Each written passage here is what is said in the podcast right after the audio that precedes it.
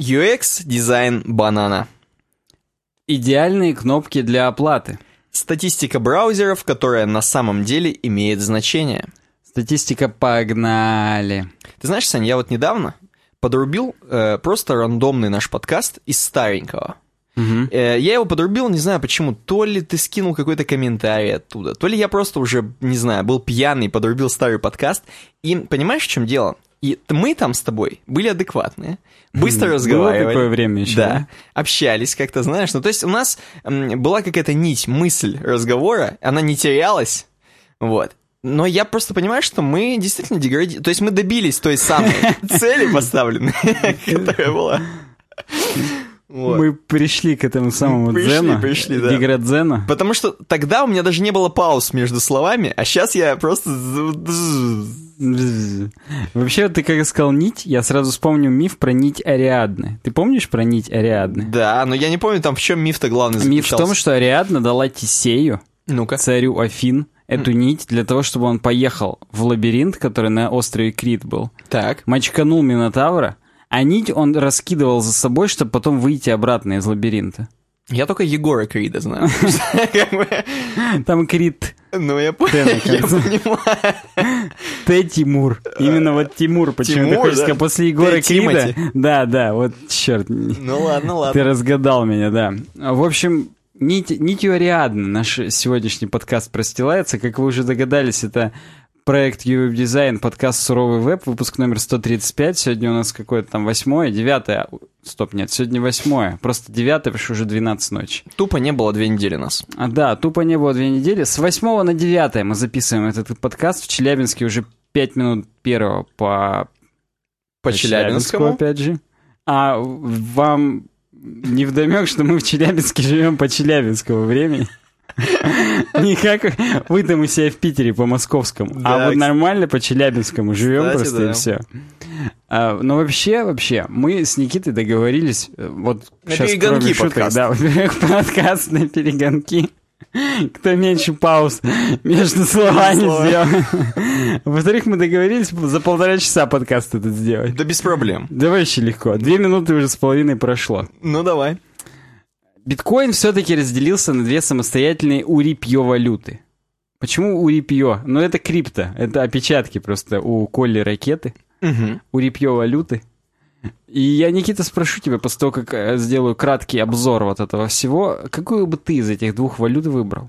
Так, а эти две валюты это какие? Просто скажи нашим... А, Биткоин Original, я Так. бы даже сказал, OG. Так. Ну, просто, просто биткоин. И биткоин кэш новый теперь. Ты знаешь, я бы хотел сначала ответить биткоин оригинал, потому что прикольно, оригинальный, ты такой, Мгм, знаешь, типа так, old так, flag. так. Но потом я понимаю, что, возможно, олдфаги, они сейчас копейки там кушают, а те, которые пересели вот на новый свеженький кэш, вот этот вот, они, возможно, сейчас как раз богачи. Поэтому я выберу второе. Вот есть такое выражение «неправда твоя». Вот неправда твоя. Почему? Почему? Ну, потому что все ровным счетом наоборот. Мы еще в прошлом подкасте, то есть две недели назад, вам предупреждали вас, что будет разделение биткоина 1 августа, потому что размер транзакций превысил все мыслимые и немыслимые пределы. Я Нельзя было так Бы- больше жить. быстренько сделаю ремарочку. Не понимаю, почему Саня поставил это первой темой. У нас подкаст про веб, как бы. Ну, А, про веб, про технологии, про всякое. Но Саня первой темой поставил тему про криптовалюту. Вы не уходите, пожалуйста. Я просто вас держу за хвост. Мы просто обещали держать в курсе. Мы в прошлый раз прям сказали, что вот в следующем подкасте как раз, скорее всего, уже будет известно. Вот известно. Ну, давай. Алгоритм, который Segregated Witness, SegWit 2x, хотели внедрить для того, чтобы уменьшить количество блока, никто его не принял. Его многие китайские пулы поддержали, но Мгм. другие китайцы его не поддержали. А там китайцы с китайцами китайцы, спорили. Да, понимаешь, другие люди не имеют веса в этой гонке М. вооружений биткоиновых, в эти гонки асиксов и ферм из асиксов. Короче говоря, биткоин кэш появился, размер блока у него 8 мегабайт. Разделение про- произошло на блоке 478 и 558. Я считаю, это отличное название для, металкор, для металкор альбома. Номер 478-558. Согласен. Даже такого вообще прям какой-нибудь пост-хардкор. Пост- Пост-хардкор, прям- да, да, согласен с тобой. Прям вот чтоб Маткор, за душу, чтоб за... Ну нет, маткор уже не будет за душу брать. А пост-хардкор, да, да, еще будет. Так вот, э, катастрофа или нет? Суть в том, что разделился биткоин, и весь основной блокчейн, он у них одинаковый. То есть разделение произошло вот на этом блоке, и следующий блок, уже 478-559, угу. у этих двух валют разный. Соответственно, изначальный биткоин, как изначальная земля, он сохранил свою капитализацию, он дорогой. То есть оригинал. Он, он, да, он даже умудрился ска- скакнуть до трех косарей там в какой-то момент. Хотя вот сейчас я смотрю, и не было такого скачка. 2900 был скачок. Или три косаря, это мы-то сейчас уже в будущем. Новость старая, а мы-то уже в будущем. По-моему, сейчас он уже вот до трех косарей скакнул. Ну, можно округлить, в принципе, 2900, 3. Ну, да, в общем, его немножечко, как бы это по-русски сказать и не матюгнуться, пидорасит. А. Э, Вот. Ну, а тот, который кэш? А тот, который кэш, он стоит 300 долларов. И больше не Прыгал до 700, снова упал, сейчас примерно 500. Нет, а ладно, хорошо, может быть это, а может быть майнить сложнее, например, Original. Как то Парадокс в том, что майнить их одинаково, сложность одинаковая, блокчейн одинаковый по размерам. Но Bitcoin Cash при этом очень маленькое вознаграждение с учетом того, что сложность та же самая. И вот майнить Bitcoin Cash это уже имиджевое мероприятие стало в какой-то момент. Его никто не хотел поддерживать, и вот там был единственный пул. Сейчас скажу, как он называется. Проскроллю. MC пул как MC Hammer. Опа. Вот они изначально майнили Bitcoin Cash и кичились этим. Мгм. Типа, а мы вот крутые, мы будем майнить Bitcoin Cash, и только мы будем за него отвечать, и вообще да. Потом они этот вопрос замяли, официально они его уже не майнили, но мы-то по блокчейну видим, что они его все еще майнят. На что надеяться, непонятно. То ли на то, что он все-таки скакнет, то ли как-то, ну, просто а, размещают все свои, так сказать, накопления в разных инструментах Мгм. и так далее. То есть, ну, наверняка есть у них какие-то мысли по этому поводу. В общем, непонятно, зачем сейчас майнить биткоин кэш, но кто-то работает на перспективу. Вдруг бомбанет, вдруг как-то там и так далее. Все эти законы рыночные, они и здесь, как бы сказать, имеют место. Поэтому, если у вас дома куча асиксов и 10 тысяч магнитов на счетчике, чтобы энергосбыт не узнал про вас, Так. то напишите нам, э, майните ли вы биткоин кэш ради имиджа или продолжаете майнить дефолтный биткоин и жить в хэне дуть. Отлично. Вот это, вот это ты выпалил. Вот эта тема. Так. Я прям вот, мы обещали держать в курсе, и мы держим. Уже Ну, не в курсе, а просто держим. А сейчас, кстати, будет уже дизайновая тема. Сейчас да, user experience банана. А, Вот а, Walk Me Team на своем блоге рассказали о том, что вот если нужно к чему-то стремиться в user experience, нужно стремиться к тому, чтобы вот быть как банан среди фруктов. Банан среди фруктов это идеальный фрукт, по их мнению. Потому что у него идеальный UX. Мне сразу же это чем-то фрейдистским отдает, так сказать, эм, какими-то теориями о письке. Слушай, я вот два раза читал эту новость, один раз днем, когда ее нашел, и один раз вот сейчас, когда готовился, и ни, ни разу не возникло мысли. Ну ладно, и меня тоже, я, если честно... Тебе друг рассказал только. Ну, я Ну, понял, продолжаю, окей. Банан, то есть, он почему-то исключительный. Так почему он исключительный? Э, UX, я напомню, это то, какие эмоции испытывает человек, когда пользуется продуктом. Вот здесь на самом деле говорится не столько, ну не только про UX, но и про юзабилити. Мы знаем разницу, все наши постоянные слушатели подкаста и зрители, что юзабилити это то, насколько удобно и интуитивно понятно пользоваться продуктом, а UX это то, какие эмоции он у тебя вызывает при использовании. Так вот, здесь разбирается банан практически по составу, что вот если говорит, какой-то фрукт и действительно, так сказать, изобретен матерью природы, то это банан. Потому что вот он идеален во всем. Первый. Его цвет всегда нам отчетливо говорит о готовности, так сказать. Так. Ну, сам, сам подумай, когда он зеленый, ты точно знаешь, что он еще не Ну, созрел. есть сорта зеленые, но мы не берем, да, какие-то исключения? Ну, слушай, ты серьезно хочешь мне сейчас сказать, что есть сорта, которые зеленые, это зрелый? Ну да, какие-то. Ну, типа, да. Ну, допустим, мы оставим это вот эти хипстерские наклонности наши. И вернемся только к обычным классическим Давай, как оригинал бананы, как биткоин. Канонический кэш, банан. Да. а просто бананы. Оригинал, да. Вот желтый это, так сказать, спелый, ну и коричневый, когда уже все, до свидос, только на смузи пустить. Ну да. Поэтому вот он очевидный по виду, и это добавляет, так сказать, к юзабилити. Это не очень UX, Потому что по факту, ну, ну хотя, опять же, ну да, ты испытываешь определенные эмоции, когда точно знаешь, какой цвет, ты, ты знаешь, чего ожидать, у тебя нету негативного опыта по поводу того, что э, целился в пятку, а попал в нос. Ну, окей. Так вот, банан может быть везде съед. Почему? Съеден. Съед это я что-то уже не знаю. Банан мобильный. Кожура толстая. Ты можешь его просто кинуть в сумку, оно у тебя не развалится. Нет, не будет такого, что ты оперся на э, спинку своего рюкзака, придавил помидорку между скамейкой и спиной, и все, у тебя до свидос прощает твой блокнот, твой Малескин любимый. Угу. Банан достаточно сложно вот так взять, надавить. То есть, конечно же, можно, но кожура у него достаточно толстая, она его защищает от всяких подобных вещей. Бананы, они не создают беспорядка. То есть нельзя надкусить случайно банан, облиться, обосраться, там, обгадиться, убирать потом весь стол, одежду менять и так далее. То есть, опять же, ты можешь по неуклюжим дуракам кончик банана себе уронить на футболку. Можешь. И у тебя даже будет какое-нибудь такое углеводно-жирное пятно. По факту банан не очень Я жирный. тогда боюсь представить, что ты сделаешь с арбузом. Ты да, просто если будешь... ты, если ты кусочек, кончик банана себе уронишь на футболку, то со всем остальным у тебя просто нет шансов вообще. Э, Бананы, написано, легко едятся. Потому что даже, говорит, никаких семян в нем нету. Ты просто берешь, сжираешь и все. То есть, ну да, понятно, что нужно содрать кожуру, это опять же тоже очевидно, но ты его просто ешь и не паришься. На самом деле, вот э, ко мне это не подходит, потому что я вот виноград жру с косточками, арбуз жру с косточками. Мне это даже и нравится.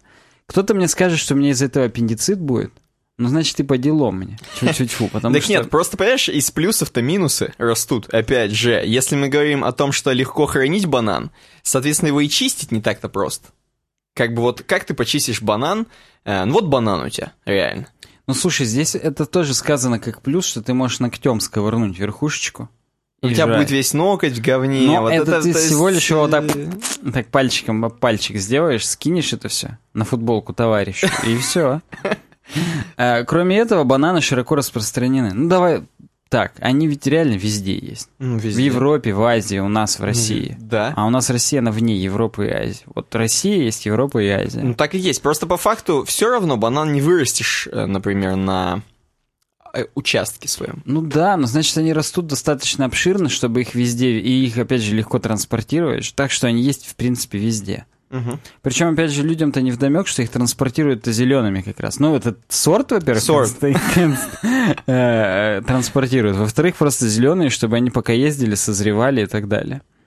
Если мы говорим о составе, то только банан из фруктов содержит в себе аминокислоту триптофан.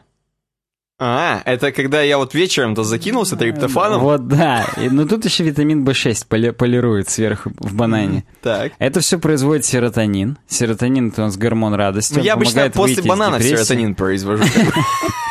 Если много сожрать, выброс прям происходит. Но это не единственный фрукт, который серотонин, на самом деле. Мы вот уже Если упрекнули. много, если чисто вместо любого фрукта будет серотонин. Ну, кроме арбуза. Там какой там сатанин. Там писин будет просто и Окей, нормально. Ладно, все. Это зашло слишком далеко, продолжай. В конце, вот здесь написано, что у бананов также есть пасхалка, то есть фича. Если надавить именно на кончик, Оу-оу-оу. то он прям вот берется и выплевывается. У тебя прям вот по, по правилу третий, Не, третей. не пробовал ни разу надавливать на кончик, честно признаюсь. Вот э, авторы сравнивают это с Google Easter Eggs, Google пасхалки, что вот ты их как бы вроде не ждешь, но если ты на них набрел, то тебе это доставляет удовольствие. Не буду спорить. Э, Здесь происходит дальше сравнение с другими фруктами, но мы его, в принципе, уже с тобой сравнили. Здесь тоже про арбузы говорят. А, ну, То, то есть это разговор только среди фруктов, правильно? Ну, то есть я не конечно. могу сейчас сказать, а что это ты мне огурец, например, не говоришь? Или гречку. Ну да, У да. гречки ведь больше плюсов, чем у банана. Да это, ну это несомненно, я согласен. Еще больше, сало их, для кого-то. еще больше их у риса. Если много риса сажать, вообще серотонина не будет. не сможешь, не сможешь выделить серотонин. Вот, да. Эм, ну, давай пару слов просто о банане еще. Ну, наших я еще последнее скажу перед нашим с вами. Здесь классная гифка в таком достаточно стиле олдскульном. Да, вижу. Там банан потеет сначала, а потом все-таки хоп и разделяется на три. Ну, то есть здесь есть какой-то намек все-таки на что-то, да, или нет? Ну, я не хочу об этом думать. Я не находил. Пока ты мне ничего этого не сказал, я ничего не знал. Мне очень понравилась статья, на самом деле. Прикольные Подожди, факты. а вот ты-то сам бананы ешь? Да, я абсолютно. Я тоже. Абсолютно. Только дай мне бананы, я его хоп сразу. Хлебом тебя не корми, дай бананом покормить. Да. Ну, а по, вот по вкусу, на самом деле, вот я раньше думал, что он белковый. Ну, хрен-то там, там одни углеводы нахрен. Просто он сладкий, все ты сожрал, тебе прикольно, у тебя серотонин и все. Ну, то есть... э, Но он, опять же, и сытный. Много ты его не сожрешь. Вот больше двух бананов. Два банана я и то уже наспор буду жрать. Три банана уже только за миллион биткоинов. Ты можешь его добавлять хоть куда, кстати. За миллион биткоин кэша не, не соглашусь. Ну не, молочный коктейль банановый, это круто. Да хоть чё, ты можешь в эту, в кашу беспонтовую добавить и хавать. А? Ну слушай, я не знаю, какие каши беспонтовые. Да какие-нибудь, ну эти как их. Да любую, ты можешь даже в рисовую кинуть. Ну ладно, не будем растекаться. У нас Отличная уже тема, 16 давайте- минут подкаста Да, прошло. давайте сразу же перейдем к нашему классическому блоку, который я тоже абсолютно быстро расскажу. Все уже знают. Только какой-нибудь один только новичок сегодня сидит и думает, что они несут, биткоины, бананы. А кроме того, что у нас все вот это сейчас мы происходит, кроме вот этого подкаста, у нас еще есть эм, сайт uobdesign.ru, на котором можно оставлять темы к следующему подкасту, которые мы, скорее всего, рассмотрим, если она будет интересна, нам понравится. Заходите на uobdesign.ru и справа, если вы с компьютера зашли, справа в сайт-баре будет темка для ваших темок. А, Если вы зашли с телефона, то там внизу проскрольте и найдете, и не ошибетесь, я думаю. Потому что я помню, были какие-то у кого-то претензии, что вот если я зашел с мобильного, то чё где? Если вы зашли с мобильного, то в самом низу. Да. Потому что с мобильного вы вряд ли будете предлагать темку. Объясню почему. Потому что вам надо ее в буфер скопировать, как минимум, ссылку. На телефоне это не очень удобно делается. Ну, то есть, опять же, я и не такое на телефоне еще делал. Ну, само собой. Вот, но это не самый типичный experience, который вы хотите получить на телефоне, да предложить темку. Что? Как? Да, кроме этого, Поэтому внизу. Кроме этого, кроме этого, можете зарегистрироваться, там же у нас на сайте, тоже в сайт-баре, чтобы удобнее оставлять темы каждый раз, каждому подкасту. Самую классную тему оставили и пошли на работу, например. Кроме этого, у нас есть канал в Телеграме и группа в Телеграме. То есть мы, в принципе, Телеграм-гай. Если что, канал в Телеграме вам дает, так сказать, общение, а группа Слишком шутка очевидная. Хорошо, хоть не телеграм геи. Да. А группа вам дает новости прямо вам в Телеграм, новости проекта. Да, там не только наш контент, там иногда фоточки, иногда речи. Э, Все это можно на самом деле найти в uwebdesign.ru slash contact, да, по-моему? Или slash about. Slash about, да. Там есть все эти ссылки, все социальные сети. Выберите, на что подписаться, обязательно это сделайте. Stay in motherfucking touch. Да. И у нас есть стикеры на ваши ноутбуки. Их все еще очень много. Все еще хочется, чтобы вы их быстрее все купили, и мы сделали же новые стильные стикеры, еще более стильные. Эти и так стильные. Теперь я помню, кто их должен сделать. Чувак с ником Solid. Он Вот. обещал уже в Телеграме сделать пикселяртные новые стикеры. Мы его качнем за базар прямо после подкаста. Да, стикеры заказываются у нас в группе во ВКонтакте vk.com slash. Все, вот такой вот обычный наш блог классический. Э, Александр блог. Переходи к дизайну. А В дизайне у нас первая темка от пользователя с ником Knuckles и Ехидна. Knuckles — это кастет. Мгм. Ехидна — это ехидна. Ну, очень такой хипстерский, я бы Что? сказал. Непонятно. Ник. Привет, ребятки! Спасибо за прошлый подкаст. Санин бенефис был на высоте. Я когда вот это перечитывал, я вспоминал, ржал. Потому что, на самом деле, мы вот записываем подкаст, и он у нас выпадает благополучно из памяти, потому что мы это делаем уже сами непонятно в каком Потому что состоянии. 20 минут первого ночи. Вот да. И особенно шутки в сторону фронтендера. Предлагаю пару тем. Ну, я первую тему из этих выбрал. Ну, просто потому что зачем обе рассматривать? Вот так вот ты кнакался и хидни, да? То есть вот взял и вместо двух одну. Взял и обрубил ему, да. Представляешь, это как вот, вот просто две девушки, ты одну какую-то выбрал. И ты выбрал, причем э, какую-то дизайновую, получается, или они обе дизайновые, а вторая UX-овая. Мгм. Вторая UX. То есть фронтендер, между прочим, на это прокомментирует, что ему тоже понравилось. Перед глазами до сих пор два огромных кролика из петросяновского шедевра. Я даже прямо опять же вспоминал. Ну, я думаю, это никто не помнит. Было давно, две недели назад. Давай, что там? 7 famous design hacks, говорит. 7. 11. Который Никита, говорит... на самом деле, забивает паузы, пока я зеваю. Я Это стараюсь. У нас, у нас гениальный тандем вообще. Мы прям вот... Нам только на радио вместе работать. Мгм. Здесь нам на сайт-поинте Надя Хоя. Вот- вот такой так, ник. Слушай, О. это случайно не родственница Юрия Хоя, который в секторе газа испол- исполнял песни? Она Head of Marketing в Van Geiken for Graphic Maker. Ну, по-моему, нет, все-таки не родственница. Окей, так. Так вот, и она нам пишет о том, что вот есть такой, такая франшиза «Звездные войны». Есть. И на самом деле самый первый фильм, у него бюджет всего лишь 11 миллионов. При Доллар. том, что собрал, да, он 700. Нормально. То есть в среднем в 70 раз больше. И не было возможности изначально у Лукаса Поставить делать, Лукас. Ну, это я так. делать супер э, какие-то эффекты. Короче, полный CGI не мог он тогда еще сделать. Ему приходилось обходиться практически столовыми приборами. Вот тем, что Бог послал. И семь вот примеров, так сказать, они выбрали, которые мы можем как хорошие UX-дизайнеры подчерпнуть из его фильмов и применить уже непосредственно к нашим интерфейсам, к нашим продуктам и так далее.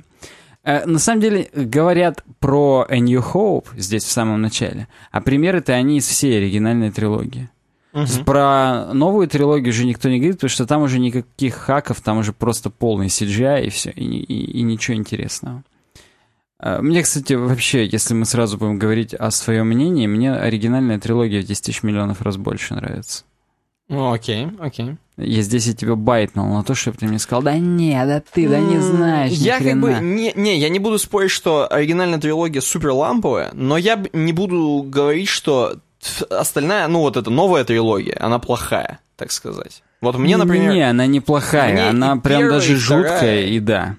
первая и вторая часть мне нравится, на самом деле. Особ- Третья, она прям грустная, она прям драма. Да, И, ну ладно, мы не будем далеко опять же уходить. Так вот, какие инструменты у нас были на тот момент у нас, во-первых, у Лукаса? Ну, например, они делали э, модельки в маленьком размере, близко их снимали, типа это большие вещи. И на самом деле так до сих пор очень часто делается. В четвертых «Пиратах Карибского моря» так корабль взрывали. Взрывали модель, снимали, будто бы гигантский корабль взрывают. ну также примерно во «Властелине колец» снимали э, размеры Фродо и Гэндальфа. Гэндальф там огромнейший просто. Хотя он и так огромнейший актер, а Фродо и так маленький. Ну да, но они усугубляли это еще и так далее. Ну, в общем, там у них были и кукольные всякие штуки. И вообще. Первый хак — глубина. Как глубину фейкили в «Звездных войнах»? Точнее, как ее использовали. Вот три фона был. Передний, задний и непосредственно э, действующие лица. Вот если взять классическую сцену на Татуине, где C-3 и R2-D2 только что десантировались в капсуле и начинают искать, думать, куда идти, вот капсула и задний фон, это был отдельно статический фон снят. Он тоже был снят, так сказать, как видео, но отдельной дорожкой. Второй дорожкой был снят песок спереди, и третьей дорожкой были сняты сами челобурики. Я их именно так буду называть, дроиды. Это нам добавляет такую глубину, которая прям вот... э, я не знаю, Никита, ты был в пустыне? Ну, Нет. Не обязательно быть в пустыне. Ну, достаточно жаркий день. Ты смотришь, вдалеке Марево у тебя. И все объекты будто бы статичные. То есть ты понимаешь, что вдали машина, но она как будто бы стоит и не двигается. Я думал, ты скажешь про эффект, когда кажется, что в- вдалеке вода.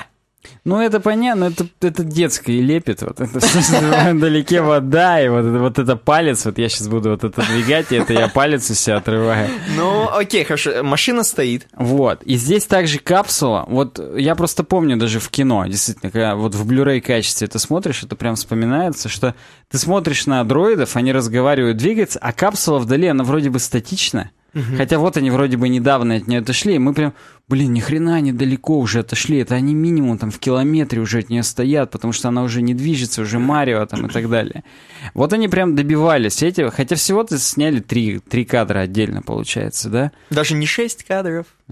А мне вопрос. На самом деле не будем сильно углубляться, просто вот твое сейчас быстренькое мнение такое. А. Как они вообще-то в то время, твою мать, делали три вот этих фона, они еще склеивали пленку. Ну да.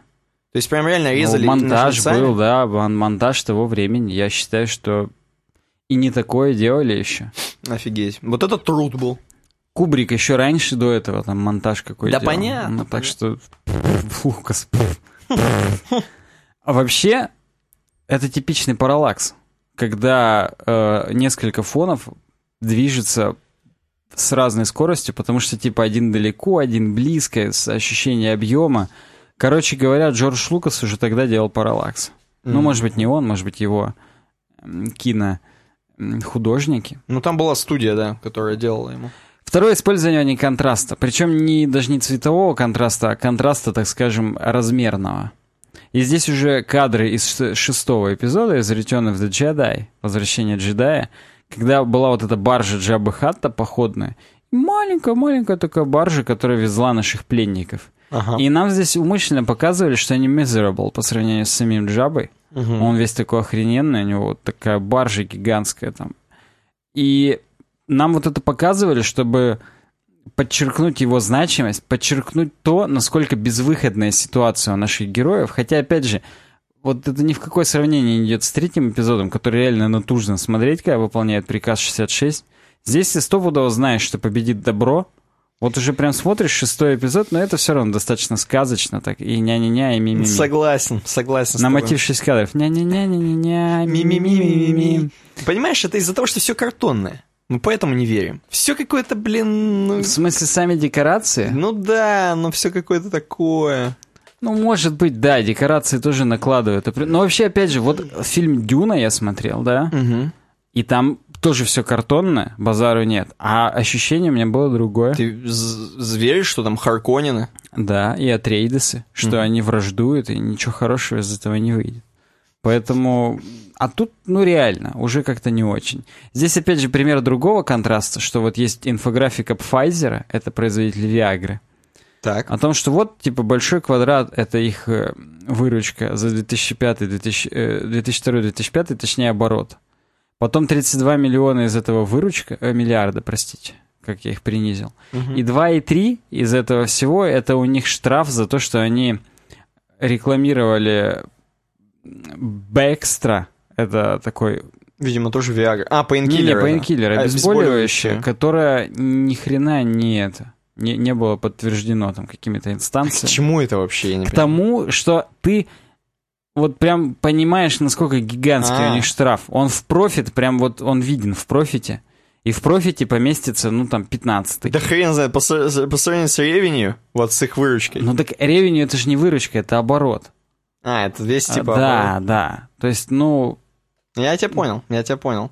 Но все равно... это просто как пример того, что контраст, он нам помогает масштабы понять. Да, да. Я просто хотел углубиться, что они все равно вон сколько заработали, но... Ну, нет, базару нет. В минусе они не остались, но тем не менее. Третье использование негативного пространства, это, это классика вообще в нашем подкасте. Опять же, та самая сцена в «Новой надежде». Вот он стоит Ситрипио один, и вот вокруг него гигантская пустыня и так далее. Она нам помогает на нем сфокусироваться, она нам помогает понять, опять же, масштаб всего происходящего, что он вот в пустоте. И, ну, less is more по Дитеру Рамсу. Чем меньше мы используем детали, тем на самом деле больше мы можем этим сказать. А, как... Здесь какой-то нелепый пример с пингвинчиком, линуксовым, не линуксовым. Как это просто говно, извините. Следующая перспектива.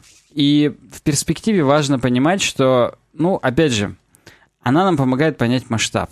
Здесь будут дальше вещи, которые похожи на перспективу, но purpose у них у всех разный. Здесь у нас э, кадр из «Возвращения джедая», реактор, в который кинули императора, вон он летит с молниями. И нам важно понять, насколько масштабно это все было, что он реально в бездну просто улетел, там ни- никто не выживает от такого там полета и так далее. Мгм. И, ну, здесь в, в тексте в самом написано, что кораблики там тоже из миниатюрок делали и так далее. То есть, ну, не было тогда денег прям все это делать на компьютере. Причем, вот сколько я не смотрю оригинальную трилогию, вот не возникало у меня прям мысли, что ой, фу, как какие-то там модельки бумажные, там фу-фу-фу, там прям это видно хреново и так далее. Да не так это и видно, это прям Почему бы и нет? Ну, перспектива. Все, кто хоть какую-то художку закончил, знают, как там ее рисовать. Туда-сюда, там вдаль все уходит. Там такие-то пропорции, туда-сюда. Э, ух ты, ё у меня реклама виксовская запустилась прямо здесь, на сайтпоинте. Пятое — это соблюдайте симметрию. Симметрия нам помогает э, сбалансировать дизайн. То есть вот чтобы у нас не было висяков каких-то, что слева все, а справа ничего, можно засимметричить, засимметричить. И оно, во-первых, помогает нам заполнить дизайн, а во-вторых, опять же, акцентирует внимание на том, что несимметрично. Вот, например, на Чубайке. Угу. Наши герои, они здесь в центре идут, кадр из э, «Новой надежды», из четвертого эпизода, там один из финальных, когда их награждают. В самом конце Лея их ждет в белом. Она тоже несимметричная. И вот они идут, а все остальное это как бы такой массив людей. И на самом деле, если присмотреться, эти люди, они на копипастины. Ой. По тебе пленку разрезали. Видимо, да. А, кроме этого, directional cues — это подсказки, которые нам показывают направление. Здесь подобно перспективе. Перспектива нас, а, нам показывает тоже, куда нашим глазам смотреть, на что обратить внимание, но в перспективе важно показать не направление, а показать масштаб, показать, что вот далеко, вот много, глубоко и так далее. Mm-hmm. А если мы говорим про именно directional cues, о которых здесь говорят, нам просто они нужны для того, чтобы сконцентрировать наше внимание на каком-то объекте. Mm-hmm. В перспективе нет такого, что тебя перспектива ведет и в конце какой-нибудь домик или ангар. Да насрать, тебе просто показывают максимально, что это гигантские там пустоши и так далее. А здесь нам конкретно все лампочки, которые вот в этом вот проходе в типа пленном блоке, да, это вот, э, хотя нет, это The Empire Strikes Back, это уже не, не четвертый эпизод, я не, я не помню, куда это Люк шел, но, в общем, вот этот вот, так сказать, тоннель с лампочками, он нам нужен всего лишь для того, чтобы сконцентрировать внимание на люке. Хоть он и не находится на форграунде, на первом плане, он находится где-то там на фоне, все равно мы смотрим только на него. Эти подсказки нужны нам для того, чтобы показать, куда смотреть. Э, мы можем по... Сразу здесь стрелкой обведено, сразу вспоминаются обложки ютубовские, на которых да, да, да. красненьким кругляшком обведено и стрелочкой показано, куда смотреть. И седьмой последний хак — это repetition. Повторяй мость. Здесь кадры из шестого эпизода Return of the Jedi и куча штурмовиков, опять же, на копипасте, скорее всего. Тот, тот факт, что они такие повторяющиеся, нам показывает внушительность. Армейки, да. Да, о том, что это прям вот power. О том, что все плохо. И это как... Я не помню, когда там были, в 2014 году, или, может быть, даже в 2012, или в каком, в 2010 были в Пекине Олимпийские игры. Вот когда там был китайский парад, мне тоже жутковато. Там тоже на копипастина. Их, да, их так там много было, и они как-то так реально воинственно маршировали, что мне жутковато это было. Ну вот так же делали во «Властелине колец», но из-за того, что он чуть позже снимался, э, вот вторая часть Хельмова ущелья, когда там mm-hmm. орки нападают на саму вот эту хреновину, на цитадель на эту, э, там только передние орки были настоящими орками людьми, так скажем, а сзади там были все-таки сиджайные накопипаченные чувачки, да. Ну да, но репетишн нам тоже там позволял создать Мы внушительность. Там, да, я да. прям, я обосрался несколько раз, когда смотрел. Я, так я, да. Потому что я болел за орков, возьмут ли они или нет все-таки. Да, здесь нам говорят, вот что в инфографиках такое помогает. Вот 49% американских взрослых когда-либо играли в видеоигры. И здесь нам на примере геймпадиков это вот изображают. Угу. И, ну, почему бы и нет, да. Мы сразу, опять же, понимаем, блин, внушительно, почти половина. Угу. Так там и дегенераты не понимаешь, что 49% это почти половина, а так вот хоть прояснилось. Так что вот такие вот советы нам от «Звездных войн» пришли-подошли. Прикольно. И дальше уже ты идешь. Следующая тема тоже дизайновая. У нас сейчас блок дизайн идет, если вы не поняли еще. В России, говорит, создали шрифт и причем предлагают нам эту тему Нейрон Insomnius. Представляешь, сам. Скорее всего, про роботов. Какой-то шрифт про фантастику. Ну, Нет? да, судя по его аватару. В России создадут государственный шрифт для сайтов, министерств и госуслуг. И вроде это будет не калибри, пишет сам Нейрон Insomnius. На самом деле, на T-журнале я тут не нашел про калибри никакого прикола. Я не понял, к чему отсылка, то есть... Да, мне тоже хочется понять теперь, что хотел сказать нам иностранец. Вот. Известие пишет. В России появится специальный шрифт для государственных услуг. И реально, для Минкомсвязи разрабатывают государственный шрифт, который будет использоваться на интернет-ресурсах всех федеральных ведомств. То есть это, видимо, будет по style guide у. Владимир Владимирович скажет, все, используем так называемый RF Sans. А что ты сразу до Владимира Владимировича А докопался? А что, ты думаешь, кто-то будет ниже него? Все, это он, ска- он сказал, все сделали сразу. Мгм. RF Sans, скорее всего, будет выбран. Авторы называют шрифт гуманистическим гротеском. Звучит, кстати, классно. Гуманистический гротеск. Не, ну это в типографике-то это же два семейства. Все, не буду пытаться по-английски это произнести. Хорошо. Просто есть гуманистические, есть гротески, и вот у них это ха- характерное отличие. Презентация шрифта RF Sans. Для того, чтобы шрифт RF Sans, внимание. RF. Russian Federation Motherfucking Sans. не догадались, дум- думаешь, думали что-то другое. Мгм. Для того, чтобы шрифт четко и хорошо выглядел на разных разрешениях и операционных системах, ведется работа над различными аспектами букв. Горизонтальные, вертикальные пропорции, контраст, длина выносных элементов, апертура, насыщенность. И у меня сразу, знаешь, какой вопрос создается? Какой самый главный символ, который должен быть в этом RF Сансе, как ты считаешь? Мне кажется, это символ рубля.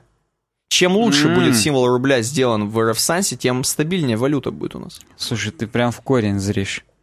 Ты, возможно, сейчас взорвал вообще наших подписчиков. Я думаю, что меня должны взять лабораторию Артема Геллера, как минимум, или компании Прототайп, которые, собственно, и занимаются... Паратайп. Паратайп. Это Прото- важно. Про- Прототайп, Прототайп это другие такой люди. диджей есть Мгм. на SoundCloud, да? Про- Протохайп. Или протохайп, да, протохайп, точно.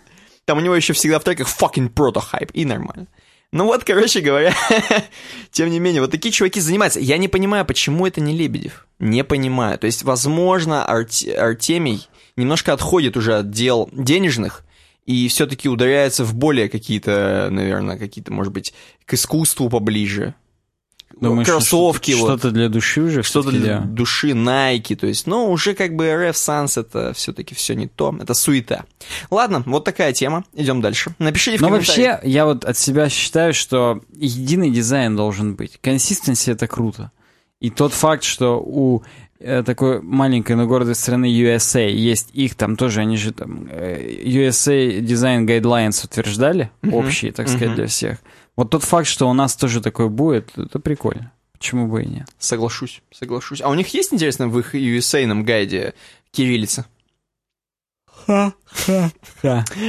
А, окей. А, кстати, интересно, бесплатно это шрифт будет или нет? Но права принадлежат Минкомсвязи, передадут. Только вопросов. Поэтому не расплатимся, я думаю. Я тоже думаю. Ладно, напишите обязательно в комментариях, что вы думаете. Я уверен, что у нас найдется 100 че- чуваков, которые напишут, да вы уже там в своей России зажрались, вы там э, э, о, э, о». Люди, которые пользуются шрифтом Сала Санс, Да, да, возможно, возможно. Напишите в комментариях, что вы думаете, обязательно. А у нас дальше очень интересная тема. У нас интересная за интересной, как шутка за шуткой, жабы перепрыгивают.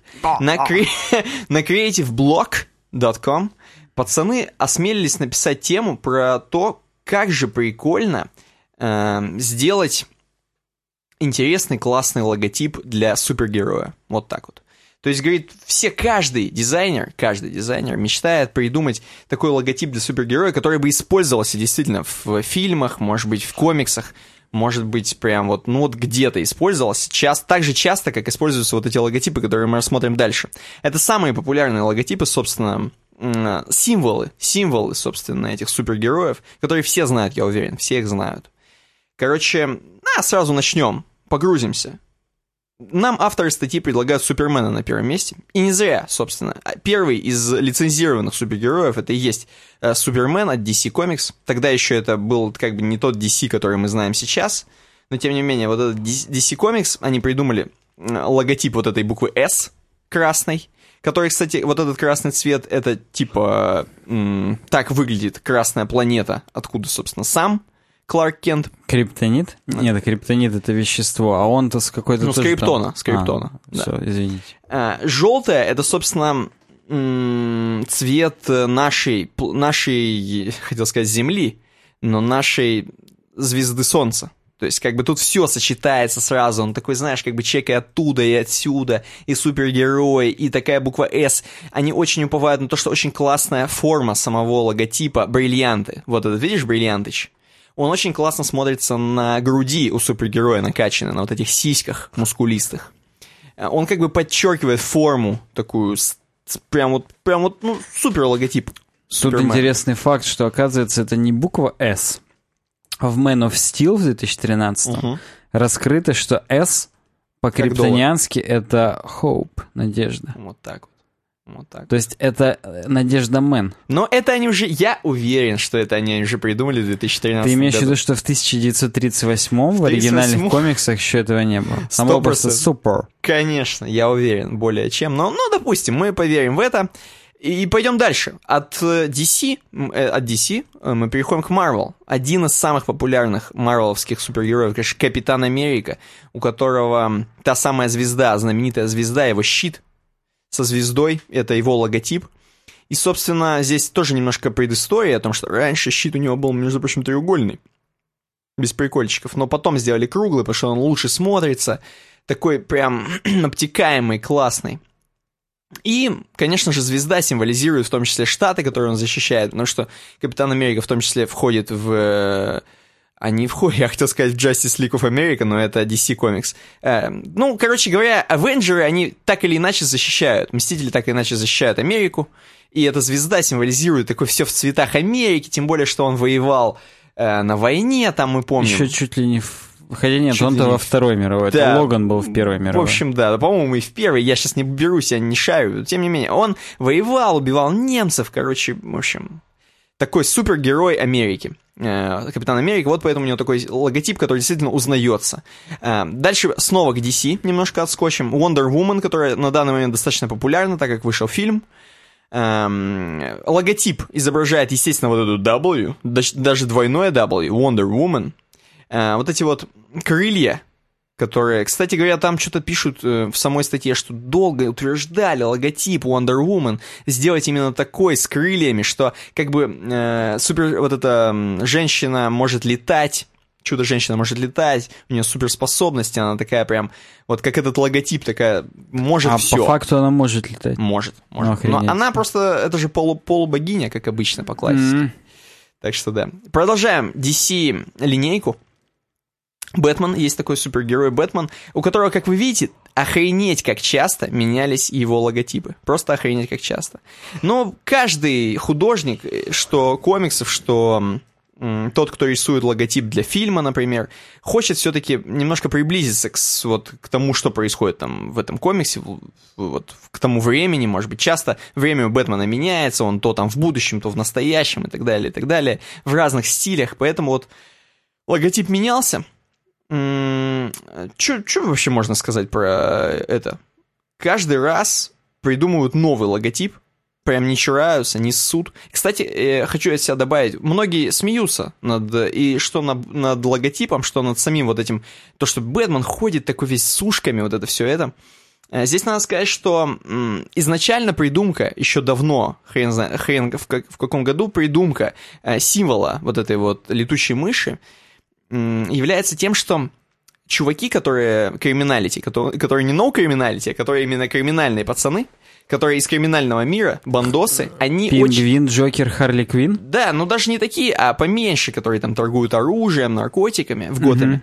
Они изначально, ну все, все, мы знаем, все такие чуваки, они верят приметам. Поэтому для них э, символ какой-то летучей мыши это как бы ужас для них. То есть это как бы для них это плохая примета. Увидишь летучую мышь, и все, твое дело пропало, тебя там арестуют, при- приедет годомская полиция. Увидишь э, летучую мышь, подходишь к ней, а там гребаный мать его гук, потому что они научились прятаться даже там. Даже в Бэтмене, да. Вот. Поэтому сам вот этот символ летучей мыши, он, ну, реально очень узнаваемым. Так же, практически так же, как Супермен. Дальше, пятое, Панишер. Какой тебе больше всего нравится? Давай, честно только. Э, мне, Не естественно... стесняйся. сейчас я не стесняюсь себя. Э, Мне очень нравится всегда, всегда нравился самый первый оригинальный Бэтмен, тем более, что вот тот, который 1940-го. Э, На оригинальном конкретно логотипе этого Бэтмена, он цветной, во-первых, он синий сам по себе Бэтмен, то есть сама по М. себе летучая мышь. И там очень классная такая надпись «Бэтмен», как в стиле граффити. Вот, А, но здесь это не... хочешь сказать, здесь как-то не Здесь не полностью все раскрыто. Да, не полностью. 1940-го охрененный логотип, всем рекомендую. Если я не знаю, куда вы его будете применять. Он, между прочим, 25 лет просуществовал, потому что следующий только в 65-м представлен. Ну вот, мне нравится Batman Arkham City, который предпоследний, потому что он из игры, так сказать. Мне просто прикольно, потому что я играл. А, в том числе мне нравится один из оригинальных логотипов, сейчас скажу какой. Блин, у меня так лагает из этот сайт, я не знаю почему. Очень сильно. Там рекламы запускаются, и, возможно, вот какая-то из них у тебя прям долго запускается. 92-го года. 92-го года. Второй, это вторая, второй ряд, последний. Мгм. Он такой, то- тоже один из классических канонических бэтменцов. Ну Вот, вот. между прочим, 93-й, который, например, нравится мне, он, во-первых, похож на имперский О, он похож на Звездные войны, да? а также он и на сам символ э, повстанцев похож. У Да. них там тоже такая, не пойми лилия, не пойми какая хрень, вот здесь тоже больше лилия, чем э, летучая мышь. Ну Да. ладно, это так. Идем дальше. Панишер. э, Я даже не знаю такого героя. Это один из героев Марвел, который, кстати говоря, не очень-то и супергерой. Он просто какой-то чувак, который практически пришел с Вьетнамской войны, потому что там гребаные, мать его, гуки научились прятаться даже там. Э, Ну, слушай, ему, скорее всего, прострелили даже каску. даже каску, да. Но он надеется, что эта война когда-нибудь закончится. Но э, на самом деле один из популярных марвеловских э, героев, который просто символизирует обычного чувака, который, знаешь, дошел до точки кипения, как Сол Майерс в Ксенусе. На- на- у нас любят, когда мы упоминаем Ксенус. А мы люди. просто, мы искренне его упоминаем не для того, чтобы набрать классы, а потому что нам нравится. Да, ну, этот череп, который у него находится на логотипе, он просто вот доказывает еще раз, что это такой чувак классический такой, знаешь, эм, пышет тестостероном, будем говорить, и, в общем, спокойно разбирается с любой нечистью. А дальше Спайдермен, это опять же продолжаем линейку Марвел. Спайдермен классический эм, логотип, это, естественно, его паучок. Да он, у него всегда был разный паук, опять же, как у Бэтмена. Они изменяли, кастомили, в зависимости от хай-течности э, самого костюма, самого Спайдермена. Вот. Ну, здесь... Я бы по нему тоже посмотрел инфографику о том, какие они были. Да, было бы прикольно, было бы прикольно. Ну и седьмое, заканчивает линейку вообще вот э, в этой статье эм, сам э, DC, DC, так же, как и открывал. зеленый фонарь, корпус зеленых фонарей, э, логотип, собственно, старый олдскульный фонарь, который вот держится на руке практически. Который, знаешь. кто здесь? Спрашивать вот это в Да, кали- который, опять же, калитки. во «Властелине колец» спрашивает, «Ко- кто здесь, да? Э, Вот этот фонарь. Эм, Прикольный логотип, мне очень нравится. Один из моих любимых логотипов, на самом деле, у супергероев. Очень классно сделан. Эм, Тем более, что именно такой же логотип у зеленого фонаря, кто знает, у него есть специальный девайс кольцо, которое он надевает на руку. И именно вот этот символ находится и на кольце у него же.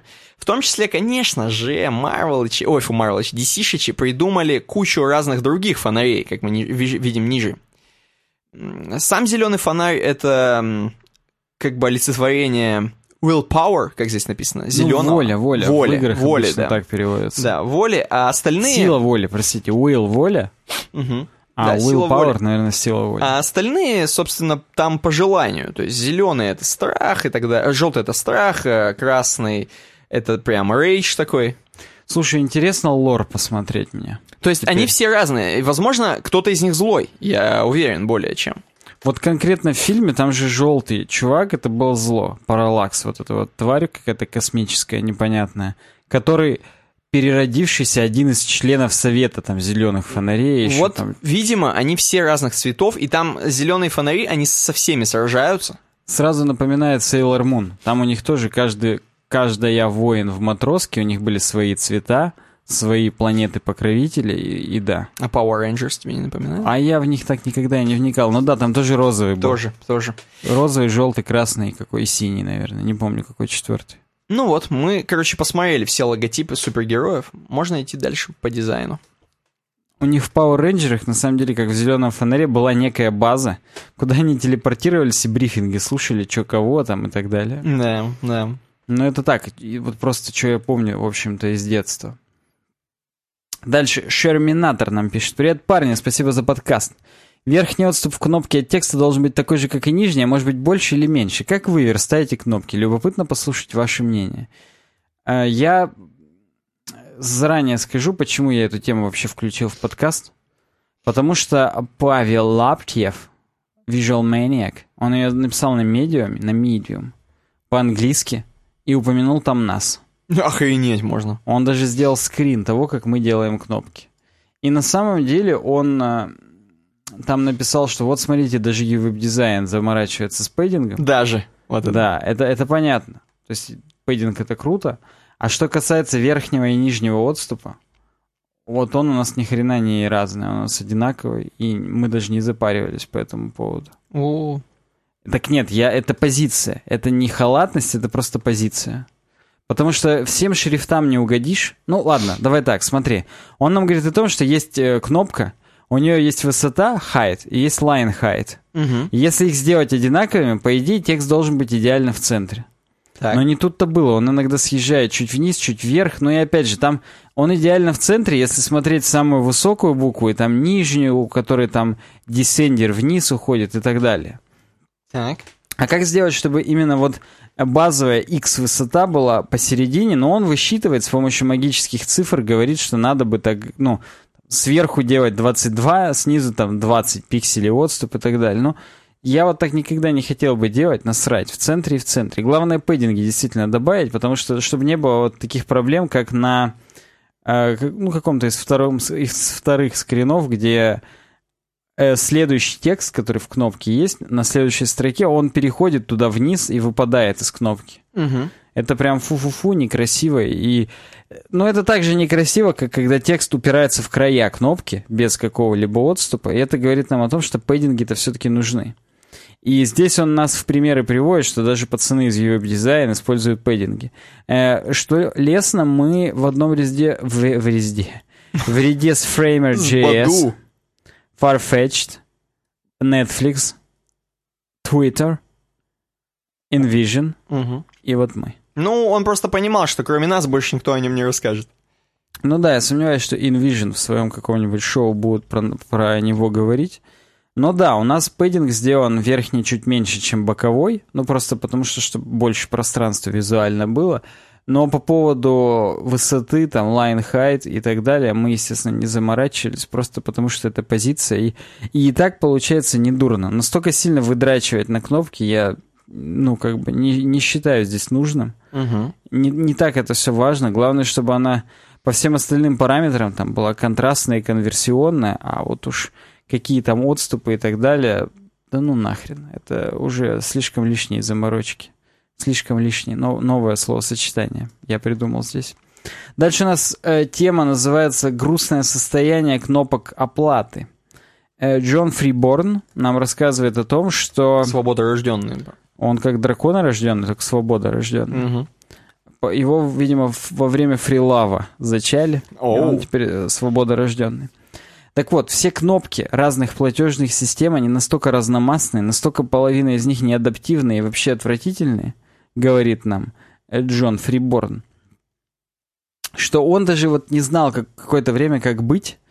И он вначале рассказывает, что, в принципе, он раньше подрабатывал изначально дизайнером там, кредитных карточек и баннеров, Ага. и делал даже вот такую карточку с Остином Пауэрсом. It's titanium, baby.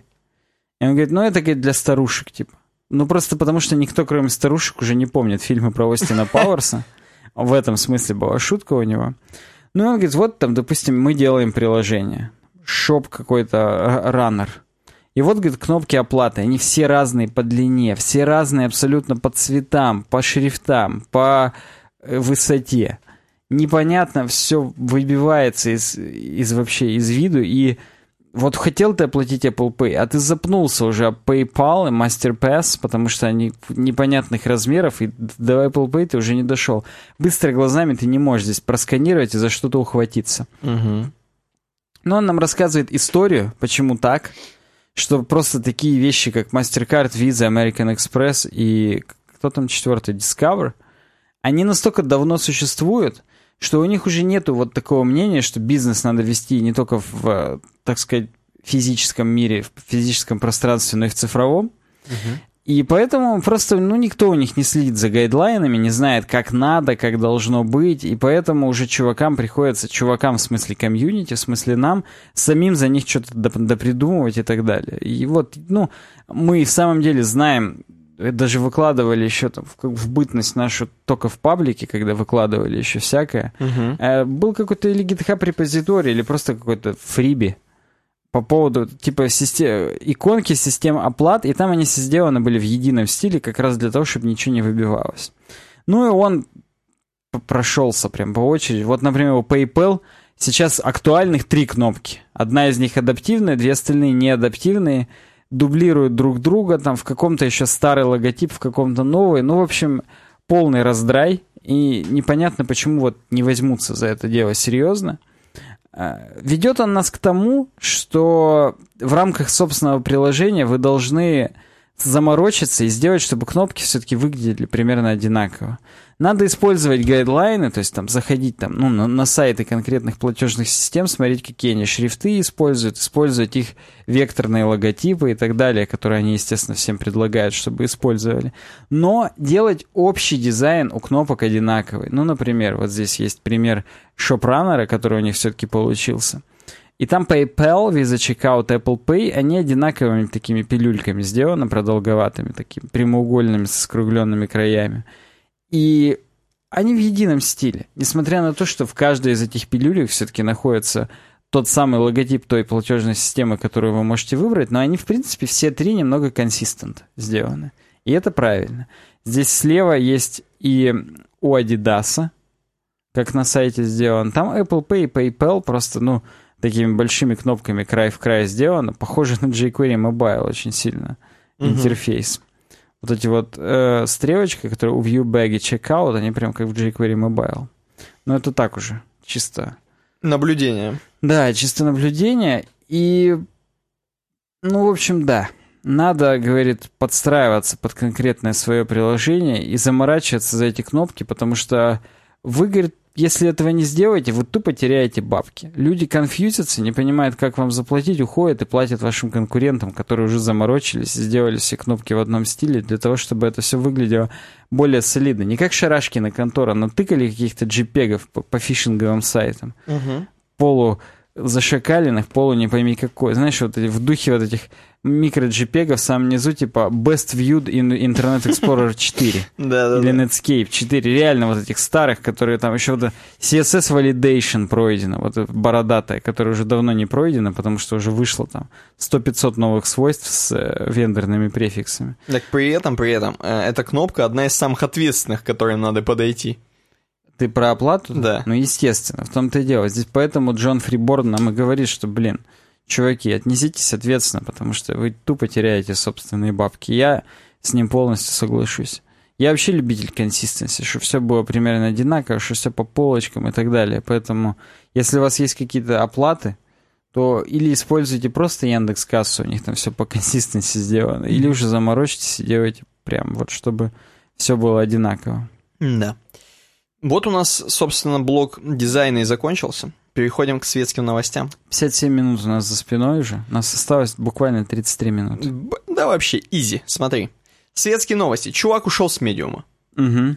Вся эта э, статья написана не на Medium е, я вам сразу предупреждаю. Некий Фатих Арслан пишет нам на, английск- на английском языке о том, что ни хрена себе, говорит, я, говорит, э, вообще любитель пописать, а вы любители почитать. И я нашел недавно для себя медиум, не так давно, и решил писать вообще все, что я думаю на медиум, потому что он так классно сделан был, а, так все там было минималистически, так легко, все классно. А за свой домен надо и бабки платить, значит, и что-то там заморачиваться. А на медиуме просто написал, все стильно, классно и, и круто.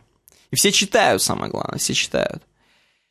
Но со временем, со временем, я начал разочаровываться от того, что администрация медиума э, начала вводить, так скажем, в, в оборот. На самом ресурсе медиума начали добавляться всякие новые фишки, которые не, не так, не, не столько преображают твою статью, которую ты написал, ту самую минималистичную, а наоборот, он даже приводит в пример какой-то какой там у них раздел, который называется Dig Bar. Я не знаю, хрен его знает, где это. Но, короче, говорит, каждый раз все новые и новые м, обновления от медиумцев приходились ему вообще ни хрена не по душе. И он просто в какой-то момент сказал, все, будет у меня свой сайт, который будет просто находиться на wordpress.com. Вот так. Причем он, не стесняясь, забашлял им бабла. Соответственно, он сделал не просто вот, как обычно, вот этот вот бесплатный бла-бла-бла wordpress.com. Он купил себе доменчик. Ну, я вот сейчас пока еще даже ты до этого момента не дошел, я смотрел инспектором элементов, хотя вон там внизу еще follow всплыло, я тоже мог догадаться. Да. Ну да, это WordPress-комовский домен, arslan.io, захостенный у них, соответственно, там, может быть, он каких-нибудь платных плагинов типа Jetpack докупил. Он стопудово, потому что он говорит, я там за бабло, мне вообще, вообще, мне не стыдно, говорит, бабки платить. Просто главное, чтобы классно было. На медиуме ты хоть бабки плати, хоть не бабки плати, будет медиум. А здесь я могу закастомить так, как мне нравится, и все у меня хорошо, и я прям супер счастлив и доволен, что пишу теперь на своем личном arslan.io. Но у меня просто сразу вопрос к этому ко всему. Получается, раз ты пишешь на своем WordPress, мы знаем, что на wordpress.com не особо большой комьюнити, по крайней мере, в России. Ну, смотря с чем сравнивать. Если сравнивать с очередью в Советском Союзе на, за колбасой, то вообще маленькая комьюнити. Ну да, но... А если с нашими подписчиками, то бесчисленное воинство, как у Хильма и Падди. Ну, но, тем не менее, он отказывается от медиумского, по, по сути, комьюнити, переходит вот просто в какой-то wordpress.com. Ну а зачем ему привязываться к этой площадке? Хотя, опять же, вот WordPress.комовская это тоже определенная комьюнити, которая может там вот эти звездочки ставить. Да. Именно вот эти фейвориты WordPress.комовские. Что, зачем, как, почему? Не совсем понятно, но да, в этом отношении у своего домена есть определенная гибкость. Ну да, да. Ну вот так прикольно, что чуваки, чуваки некоторые уходят на wordpress.com. Это даже забавно. Я думал, этим уже не пользуется никто. У нас будет э, блог по WordPress, состоящий из одной всего новости, и там будет подобная же статья, тоже с, с такой вот э, неутешительной вестью. А может быть для кого-то и наоборот утешительной, поэтому двигаемся дальше, не переключаемся. Хабр-хабр нам вещает, Андрей из Хабра. Говорит, нашел такую супер уязвимость. Не советую, говорит, вам пользоваться, но просто прикольно, я заметил. Это что, перевод вообще? А, нет, это из песочницы. Не советую вам, говорит, Это, я, пользоваться. думаю, я думаю, это прям Андрей вот этот вот. Ну, он видимо, гений, сам, Он гений, сам. да, и, сделал. Ни для кого это. не секрет, может быть, кто-то интересовался. Э, На ask.mcdonalds.ru можно задавать свои вопросы, и вам ответят пацаны из Макдональдса о их еде, о их обслуживании и вот этом фастфуде, который они предоставляют. Я туда заходил, когда смотрел, типа, когда вернут сэндвич Chicken Emmental. Или там Да-да-да. вот Chicken Мифи, который раньше был, такая гигантская куриная булка, там, типа с майонезом, с каким-то белым соусом. И там на Аске действительно периодически задают этот вопрос чуть ли не каждые полгода, типа, а, когда вернете Chicken Emmental? Да. И там он всем сухо просто каждый раз отвечает хладнокровно. Это было сезонное предложение, мы рассмотрим там когда-нибудь сделать это опять. Может быть, предложение». да. Да, да, да. Кстати, сейчас Дорблю чикенбургер у нас в Макдональдсе, он прекрасен. Поэтому, действительно, сезонные предложения — это прям пушечка. Ну вот. А сам Андрей, собственно, автор статьи, он почему-то, когда зашел туда и стал оставлять свой отзыв, регистрироваться, он спалил, я не знаю, зачем это люди делают, и вообще, как, может быть, теперь тоже так делать каждый раз. Он взял и написал просто скрипт, открыл скрипт, закрыл скрипт и написал alert. Просто вызвал, и у него вызвался alert, реально, при реге. Он такой, хм, так так, можно и стеночку приподнять. И начал просто, добавил свой м, скрипт при регистрации конкретно. Я не знаю, он сделал это. Он так пишет в таком числе, как будто это можно сделать, типа, знаешь? Знаешь, он такой, ну вот мне друг Друг гипотетически рассказывал, сделал. Да, да. да. Что можно JS-очку просто подключить свой любой скрипт, который будет храниться, это важно, э, на HTTPS-ке.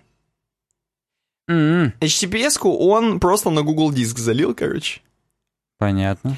Э, дал, ну, в общем, полностью, как бы, написал в реге. Короче, при регистрации он сделал так, чтобы у него скрипт его вызывался. Мгм. Тем самым, когда ты регистрируешься и оставляешь комментарий, если его опрувнут, он появится как бы на главной сайта Макдональдса, Мгм. то тем самым твой скрипт будет действовать уже на главной. Ну, примерно по Unsplash. У них там есть пул главный, Да. пул просто подтвержденный. И, ну, и, и можно смотреть уже непосредственно по авторам все, что они там как-нибудь сделали. Вот здесь примерно так же. Можно, наверное, все вопросы прям посмотреть. а Вот-вот. можно те, которые зафичерены. Интересно, они фичерят, исходя из того, как они ответили, или исходя просто из вопроса все-таки? Ну, хрен знает. Но если твой комментарий окажется на главный, да, и если ты все сделал правильно с тем самым скриптом, то ты просто можешь управлять фактически сайтом Макдональдса, если твой скрипт это позволяет делать при помощи скрипта. Угу. Но он говорит, что масса минусов от такой хреновой защиты возникает у Макдональдса. Во-первых, можно просто репутации лишиться. Э, некоторые, допустим, компании-завистники, компании-конкуренты могут э, потихонечку исправлять все на сайте, реально контент исправлять, заменять, может быть, какие-то картинки заменять, может быть, в текстах что-то править. А они... Но никто не спалит. Это можно по-тихому, это можно было бы делать. Но, наверное, сейчас они уже закрыли этот прикол. Он, возможно, награду за это все чизбургерами тоже взял. Картошкой, да. А, Ты-то вот, Никита, был на Аск Макдональдс до этого? Я, честно говоря, первый раз зашел, но особо там нечего ловить. Нет, там зависать, конечно, нельзя, но вот я просто вдруг ты мне какую-то cool story расскажешь. Ни том, одной. Я даже не стал читать. Там тетки, как обычно. Можно моему маленькому мальчику фастфуд. Да, можно жрать 7 бургеров в день и не сдохнуть. Да, ну, ну как бы можно, если все-таки не 7 в день и не каждый день и вообще, и, да? Да. И, ну, общем... Они причем там достаточно честно отвечают даже на такие вещи. То есть, я не знаю, как это вирусная реклама ask.mcdonalds.ru получилась, но, но реально, там вот есть что взглянуть. Следующая тоже с Хабра, кстати, у нас новость. И Евгений Врублевский нам вещает о том, что он испытал на себе лично, на своей шкуре. Хотя мы с тобой, получается, тоже испытывали, точнее ты. Я вот у себя не замечал. А, у тебя не было такого, у меня реально было. Но у меня, ну давай, ты прочитаешь фактуру, да. а я скажу, как именно у меня было, и мы попробуем разобраться по колобкам, которые ведут следствие. Стал ли я жертвой именно этого бага или какого-то другого mm-hmm. поведения, тоже, которое считается нормальным для Telegram? Да, Евгений рассказывает главной темой этой статьи, что у него появились, начали появляться в Телеграме чужие контакты. Хм, он такой, ё-моё, это что за прикол? Ну ладно, один появился, ладно, два. Ну, может быть, знаешь, по ошибке удалил, добавил, бла-бла. Ну, бывает, баг. Но у него просто начали, начали появляться десятками люди. Десятками. Причем с теми названиями, с которыми кто-то когда-то дал этим названиям, этим контактам. То есть там, знаешь, не очевидные названия, просто Иван Иванов, а любимый. Угу. С сердечком. Вот. Оказалось, он начал вспоминать, что один из чуваков, его там знакомых, э, когда-то они тестили трубку, проверяли, что трубка не работала, связь не, работала, телефонная. И он в свой телефон, в свой смартфон вставил чужую симку. Так.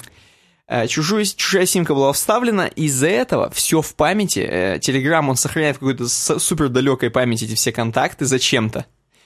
Вот непонятно зачем. Ну, вот, ну, а вот, как непонятно? Вот, Понятно. И, короче, потом тебе присылает, чувак, так у тебя появился в сети этот чувак. Если он установил Телеграм, условно. Любимый. Любимая, да, со, со, со звездочкой, с сердечком. Ну. И, короче говоря, кроме этого Я просто всего... сейчас меня осенило, чьи сим-карты я вставлял. Вот, вот, вот, да. Свой телефон. Кроме этого, кроме этого, значит, э, даже Телеграм подсасывает, если у тебя есть кто-то в скайпе, у него есть телефон. Так он это запоминает, и если потом чувак по этому телефону установит телеч, то mm-hmm. даже при этом, если у тебя нет в телефонной книге чувака, он из скайпа выдернет чувака. Просто вот, допустим, смотри, э, у меня добавлялся чувак, мне всплывало уведомление, что там условный муравей присоединился к Телеграм. Никнейм муравей, да? Да. А чувак с никнеймом муравей, он действительно он был у меня в телефонной книжке. Угу но я его убрал из телефонной книжки еще до того, как Телеграм был в планах даже нахрен. Это было там в 2012 году. И Телеграма тогда еще не существовало в помине. Это значит, что телефон, что ли, склонирует все упоминания о телефонах, вот, о номерах кстати, телефона. Но это тогда вопрос к И Telegram тогда к этому тоже имеет доступ по это, какой-то опихе. И это страшно, это вопрос уже к Apple и к их конфиденциальности, если действительно так. Мне кажется, имеет место еще, так сказать двустороннее уведомление. Вот, допустим, есть у меня, опять же, условный муравей в контактах, а у него меня нету.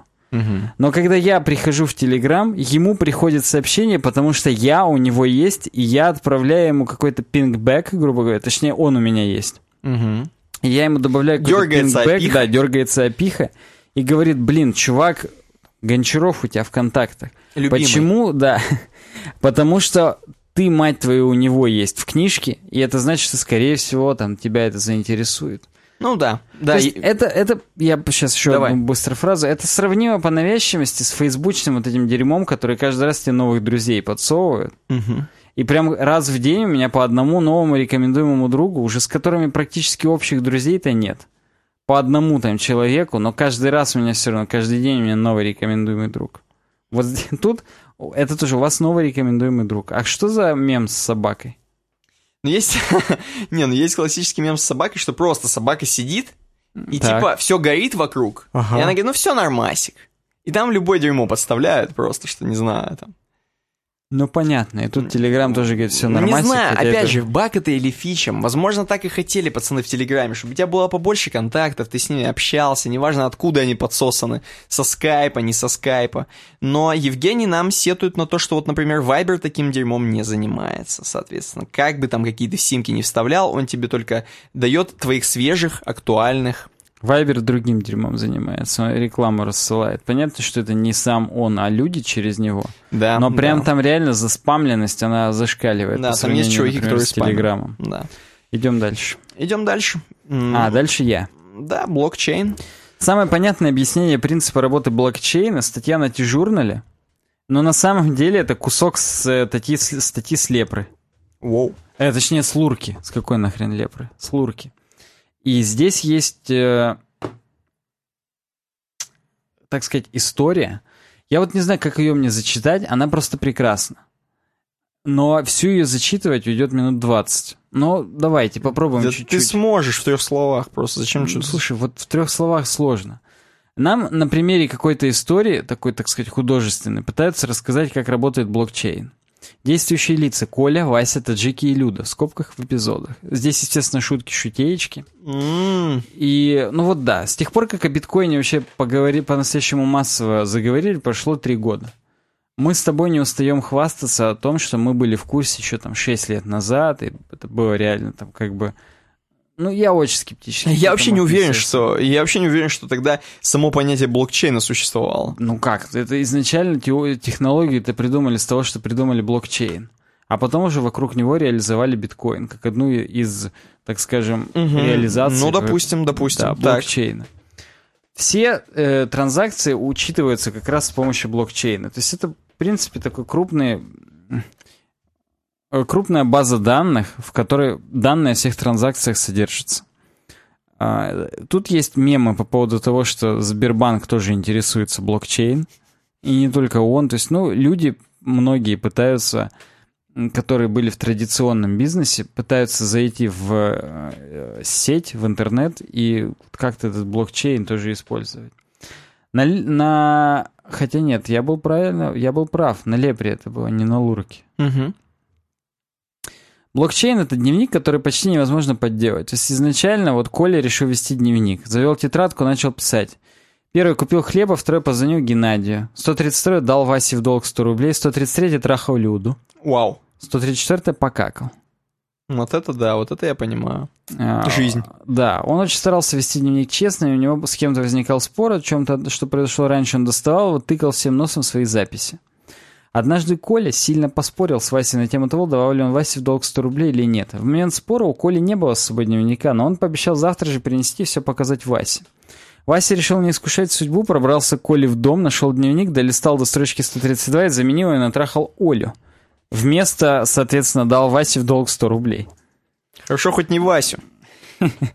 Он мог в, в попыхах, да, и такое написать. На следующий день Коля достал дневник, долго искал в нем запись про долг Васе, не нашел, пришел извиняться. Прошел год. Вася замучила совесть, он признался во всем Коле. Коля простил друга, но решил на будущее использовать какую-нибудь более надежную систему записи, которую нельзя было бы так просто подделывать. То есть он захотел э, связать уже все записи друг, с- друг с другом, чтобы если ты заменил какую-то одну, тебе пришлось заменить все. Мгм. А, ну и кроме этого он еще начал хэши хранить. То есть он MD5 суммы контрольные начал высчитывать из слов и хранить уже их. Блин, чувак, который просто трахал Олю, Ну, трак- Колю. трахал Люду. Про Да. Олю это вранье. А, ну да, он действительно, он придумал, что мы храни- пишем условные хэши. 000 это начальный хэш. Ну, для простоты можно ограничиться четырьмя знаками. Понятное дело, что в реальности это все там исчисляется и больших большим числом. А потом мы храним хэш от э, предыдущего э, значения и нынешнего. Угу. Ну и так далее и тому подобное. Условно заменить ни хрена нельзя. Но, но, здесь будет дальше сюжет о том, что Коля открыл банк, написал, он также писал в дневничок записи, дал в долг, взял в кредит, снабжая их хэшами. Банк разросся, и однажды он дал в долг уже новому Васе миллион. Другому, не тому первому. Угу. Следующей ночью 10 нанятых Васи за полмиллиона таджиков пробрались в комнате Коли, заменили запись 143-313, дал в долг новому Васе миллион, на 143-313 дал в долг новому Васе 10. Что за жесть? Ну, грубо говоря, просто, опять же, подделали запись и по-быстрому пересчитали все хэши вплоть до конца дневника. Ну, то есть мы понимаем, что алгоритм стандартный, MD5 сам, и поэтому мы просто можем все это пересчитать. Это будет долго, но пи полмиллиона, за полмиллиона таджики это сделали. Ну, допустим. Чудом Коля обнаружил подмены, и раз такое дело, решил еще больше усложнить способ подделки. Теперь решил Коля, я буду в конце каждой записи в скобочках добавлять какое-нибудь число nonce, то есть вычислять nonce по-английски, вот это вот nonce. Угу. N-O-N-C-E. А подбирать его буду так, чтобы каждый хэш заканчивался на два нуля. И единственный способ это сделать — тупо перебирать числа, пока не получится нужный хэш. Дополнительное усложнение алгоритма, в общем, получилось. Ну и вот хранится уже, позвонил Геннадию в скобках 14. И это 3100, хэш от предыдущего 4100, и позвонил Геннадию 14, условно говоря. Ну и везде там заканчивается типа на нули. Для создания каждой записи Коле теперь в среднем нужно будет переработать порядка 50 чисел, что трудозатратно. Соответственно, если запись кто-то подменит, подделка ее и всех последующих будет тоже в 50 раз сложнее. Это значит, что теперь Вася даже с таджиками не справится. Отлично. В общем, блокчейн — это не более чем дневничок записей, который можно записывать совместно, и в котором де-факто невозможно подделать старые записи. То есть все вот эта вот монструозная база данных, она хранится, и все Э, все транзакции можно всегда посмотреть. Угу. Соответственно, данные о том, на каких кошельках какие деньги находятся, они всегда есть в этом блокчейне. Их можно оттуда просто достать. А непосредственно все переводы биткоинов между кошельками, это и будут как раз те самые транзакции, и они будут записаны, что кошелек такой-то перевел столько-то в другой, ну и так далее. Э, для того, чтобы вообще так сказать, в системе вообще были какие-то деньги, биткоин, например, если мы говорим про его именно эту реализацию блокчейна, он сделан так, что каждая запись в дневничке заканчивается словами «произвести Z монет и перевести их мне». Где мне это тот пользователь, кто первым угадал нонс, который обеспечит хэш с нужным количеством нулей в конце.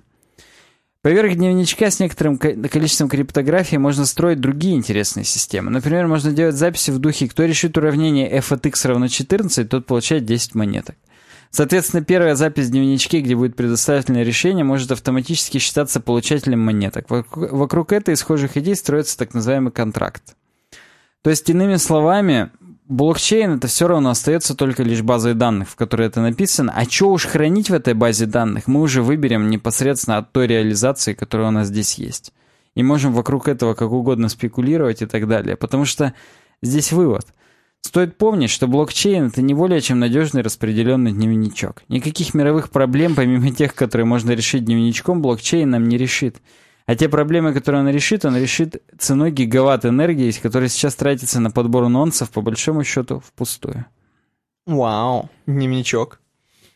Да. Ну, слушай, на пальцах уже объясняют про А, блокчейн. Я продолжу коммуницировать с нашими подписчиками, ведь именно наша просьба о том, чтобы нам скинули э, объяснение блокчейна на пальцах и побудила вот эту ссылку. Ага. Я поэтому скажу, продолжайте, не останавливайтесь и скиньте именно про контракты уже. Как в разных реализациях непосредственно э, эми, эмиссия денег происходит, вот. Я боюсь, что мы вырастим с тобой какое-то поколение людей, которые просто зарабатывают на биткоинах. Ну и пусть. Что, тебе жалко, что ли? А мне не жалко, кого- пусть деньги скидывают. Хоть кого-то мы вырастим. Просто- Да, uwebdesign.ru slash donate. Вы знаете, куда скидывать. Да. Все на месте. У нас это предпоследняя была тема из рубрики «Светские новости», да? Да. Сейчас Google мгновенный поиск. На самом деле, э, такая же мгновенная тема, как и мгновенный поиск, который, кстати говоря, убрали. Мгм. Оказывается, Google, я-то и не заметил, мы-то мужики-то и не знали, Никита это и не знал, а Google отказалась от живого поиска того самого, который вот этот Google Instant, который вам просто, когда вы что-нибудь вводите, сразу, сразу показывал список того, что вы вводите. То есть даже если вы первые две буковки ввели, например, в поиске Гугла, он вам уже показывает какую-то выдачу. Короче говоря, это убрали просто из-за того, что все, у нас сейчас все мобильное, сейчас только мобилы уходим, не надо нагружать поиск, давайте оставим везде одинаково, без Google Instant. Я, по-моему, опередил время. Я периодически об этом тоже подумал. Что вот это говно, оно только больше с Больше панталыги согласен, сбивает. Согласен. И тот факт, что надо на телефоне это все убрать, это прям вообще из, из души из моей взято. Надо вообще все на телефоне убрать. И без JavaScript, чтобы все работало. Ну, серьезно. Оно прям вот Ну, come on, будет говорят. напрашиваться. Да, ну, come on. Вот, такая, вот такие светские новости. Мы передыхаем 3 минутки, 2 минутки, 7 минуток. Ну, с какое-то время мы обязательно передохнем. А вы нам пишите комментарии, предлагайте темы. Прям вот то, что у вас сейчас на языке вертится, прям вот которая как корова языком слезнула, вот именно эти темы нам предлагайте. А мы увидимся уже после перерыва.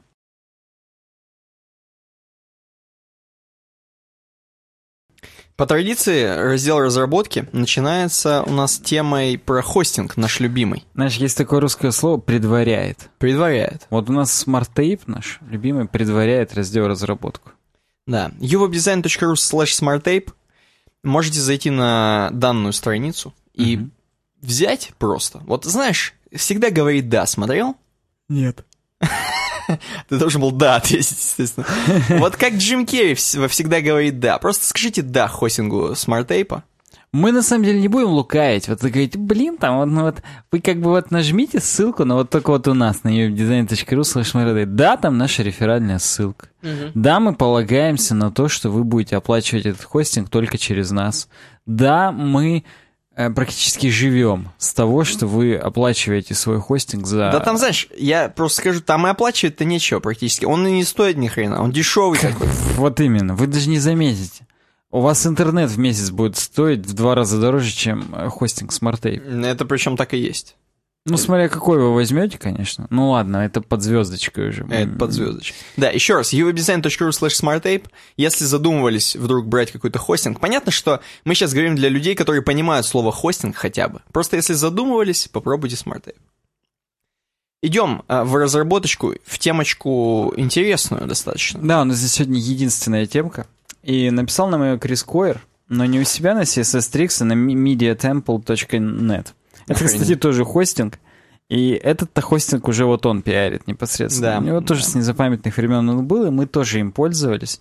До кризиса 2014 года, когда пользоваться американскими хостингами стало нерентабельно из-за курса доллара. Да, дороговато. Прям крайне. Особенно с учетом того, что у них нету никаких подсерверов там где-то в Москве и так далее. Ну, то есть смысла в этом вообще нет. Пинги Я- до них, да, достаточно большие. понимаю, то есть, да. кроме имиджевого, то есть, в принципе, можно э, на медиатемпле размещать сайты, майнить биткоин кэш Ага. и делать другие имиджевые проекты. Ну да. Но у них же, подожди, э, хотел сказать, что у них э, API тот самый. Но нет, это у Digital А, это Ocean. в DigitalOcean. А слушай, а у DigitalOcean есть в России У них есть где-то близко. По-моему, хотя даже и в Москве. мощный API? У них, да, у них получше. Но ми- Media Temple это что? Это хостинг. А у DigitalOcean это считается облачный сервис. То есть Точно, они там точно. именно облака тоже продают, которые on demand, которые по времени оплачиваются. Ну и что же Койер предлагает? Он нам говорит о том, что не нужно полагаться слепо на статистику, которую мы получаем по браузерам вот в мире. Мгм. Какая тебе разница, что там в мире вообще? Такое Где- чувство, мы смотрели эту тему как будто. Ну, мы не смотрели стопудово. Она просто 26 июля, у нас подкаст еще не выходил с того момента ни разу. Ну ладно, давай так. Просто, ну, тема сама, вот, вот именно весь цимис, или как это, цимус, Мгм. он витает в, в воздухе. То есть напрашивается. Эта тема, она как прыщ назрела уже. Э, о том, что какой смысл использовать какие-то усредненные статистики, если мы работаем с конкретной аудиторией, и нам важно именно под эту аудиторию работать. Ну, например, вот э, мировой финансовый кризис, хочется сказать.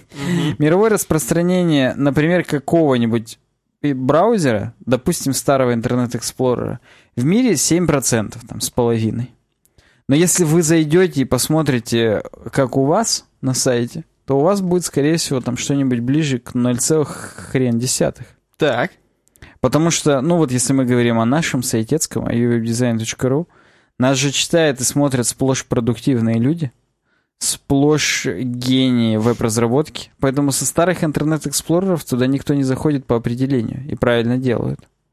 Да, да.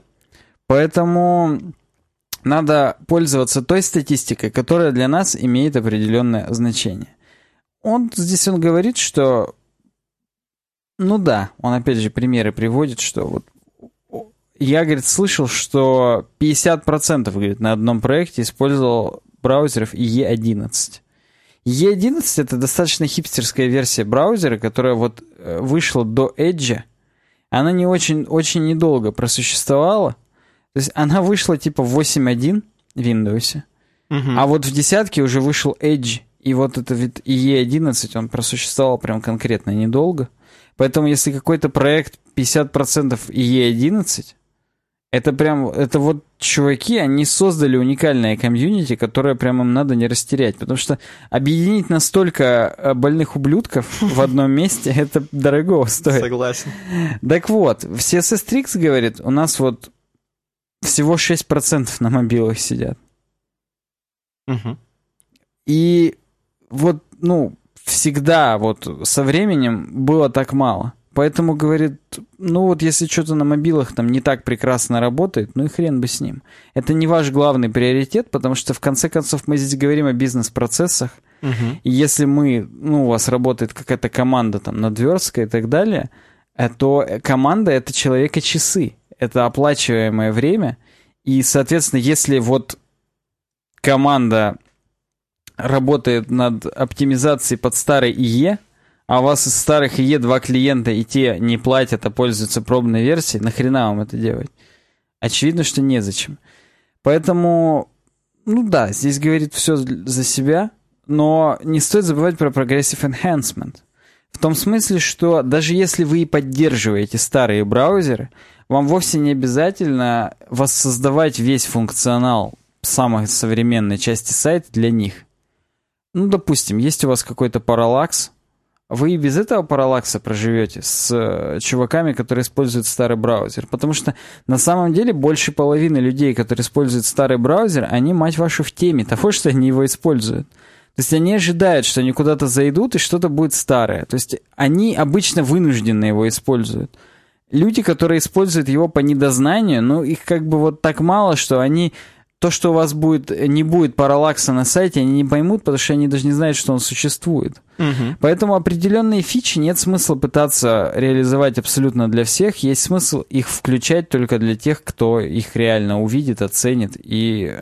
А для всех остальных предлагать какую-то базовую версию сайта. То есть, опять же, ну, все вещи, о которых мы говорим, они очевидны здесь. То есть ты, ты правильно сказал, не, не обсуждали ли мы это? Угу. Подобные вещи мы точно обсуждали, но, во-первых, интересно об этом сказать еще раз, повторение это мать учения, а во-вторых, интересно посмотреть, что он здесь нам говорит про инструменты. Конкретно вот он говорит про Google Analytics, угу. и у, там есть возможность, например, Google Analytics включить без JavaScript. Посмотреть, кто там, ну, это очевидно, кто использует без JavaScript, но еще важнее, можно выгрузить данные, например, за последний месяц, о том, кто к тебе заходил. Эту, да, эти данные засунуть в Can I Use угу. и, и посмотреть именно по Can I Use уже, ну, вот что такое процент браузер Chrome? Она не так репрезентативна, как ты в Can I Use реально видишь, что, допустим, фича Flexbox 95% именно твоих пользователей ее увидят. Угу. То есть обычно ты заходишь на Can I Use, там есть глобальная статистика, есть статистика по Russian Federation, а я обычно из Russian Federation захожу на этот сайт. Так. И теперь третье, ты можешь из Google Analytics подгрузить э, свой собственный отчет, и у тебя будет третье Global, Russian Federation и там условно uwebdesign.ru. Ты сможешь смотреть, насколько посетители нашего сайта будут прогрессивнее, чем все человечество, чем конкретно Российская Федерация – и исходя из этого уже планировать, какие фичи имплементировать, в каком порядке и с какой важностью. Вообще, конечно, если мы говорим про Progressive Enhancement, есть еще такое понятие, как полифилы, JavaScript имплементации, допустим, каких-то CSS-ных вещей, которые ты пишешь в привычном синтаксисе, а библиотека какая-то за тебя отрабатывает, превращает это в понятный вид для всего остального. Нужно взвешивать разумно. Если полифил будет прям крайне раздутый, и его полезность будет э, меньше, чем ресурсы, которые вы затрачиваете, всякие там, от э, пространства, которое вы там за за занимаете в кэше браузера у пользователя, до там времени доступа к странице, ну, тогда, наверное, не стоит эти полифилы использовать. Угу. Ну, вот такая вот, в общем, тема. Ну, что, я, я согласен с Крисом Койером. Надо всегда работать под свою аудиторию. Пытаться сделать для всех это будет... Пытаешься угодить всем, не угодишь никому. Лучше угодите уже своей аудитории, Угу. и она будет более платежеспособной, чем вы будете пытаться работать на какую-то новую, непонятную для вас аудиторию. Хотя, опять же, вот он правильно отвеча, отмечает здесь в статье, что если вы сделаете хороший мобильный сайт, то очевидно, что мобильный трафик у вас возрастет. Потому что им будет приятно пользоваться, и какой-нибудь условный Джон, э, он позвонит Билли и скажет, Билли, uwebdesign.ru это отличный сайт, потому что на нем крутая мобильная версия. Билли зайдет туда и увидит, что там прячется, мать его, чертов гук, который научился прятаться даже там. Тогда это Джонни, да, ну да, все правильно. Блин, ну, мне только один вопрос вот в этом во всем интересует меня. Почему, почему, кроме денег, конечно же, почему господин Крис Койер написал это на медиатемпле? Он давно уже пишет на медиатемпле. Мы даже в нашем подкасте неоднократно уже с Но медиа- почему именно эта тема попала на медиатемпл, а не на его э, ресурс, хотел я сказать, сраный? Он почти все уже вот именно интересное сейчас пишет на медиатемпле. У него такое партнерское соглашение. На CSS Tricks он курирует уже вот только то, что пишут его там работники. Но он сам туда тоже пописывает. Но я думаю, что просто у него с медиатемплом соглашение. На раз в месяц он тут что-нибудь публикует или два раза в месяц. И он же сам решает, какие статьи более или менее интересны, потому что медиатемпл, они, видишь, они борются за внимание разработчиков, как ты можешь понять. Потому что Криса Койера его же знают, Ну да. и он у них на блоге пишет. Это все, что мы выписали статьи на блоге Smart Tape. Вау. Вот так вот. Да, да, забавно. так вот. Забавно, вот так вот. Слушай, WordPress немножко. Да, блок WordPress у нас, он а, заметно поредел. Изначально в нем было три темы, но я две из них дропнул. А, Во-первых, потому что, ну, они вот никак не, не вмещаются вообще в этот подкаст ни по смыслу, ни по хронологии. Поэтому. А вот, вот тема вот этого, которую я пред- предлагаю сейчас вам рассмотреть, Publishers are moving back to WordPress after short experiments with Medium, она напрямую коррелирует с той темой, которую говорил ты, о том, что чувак с медиума ушел на собственный домен, причем на WordPress-овский.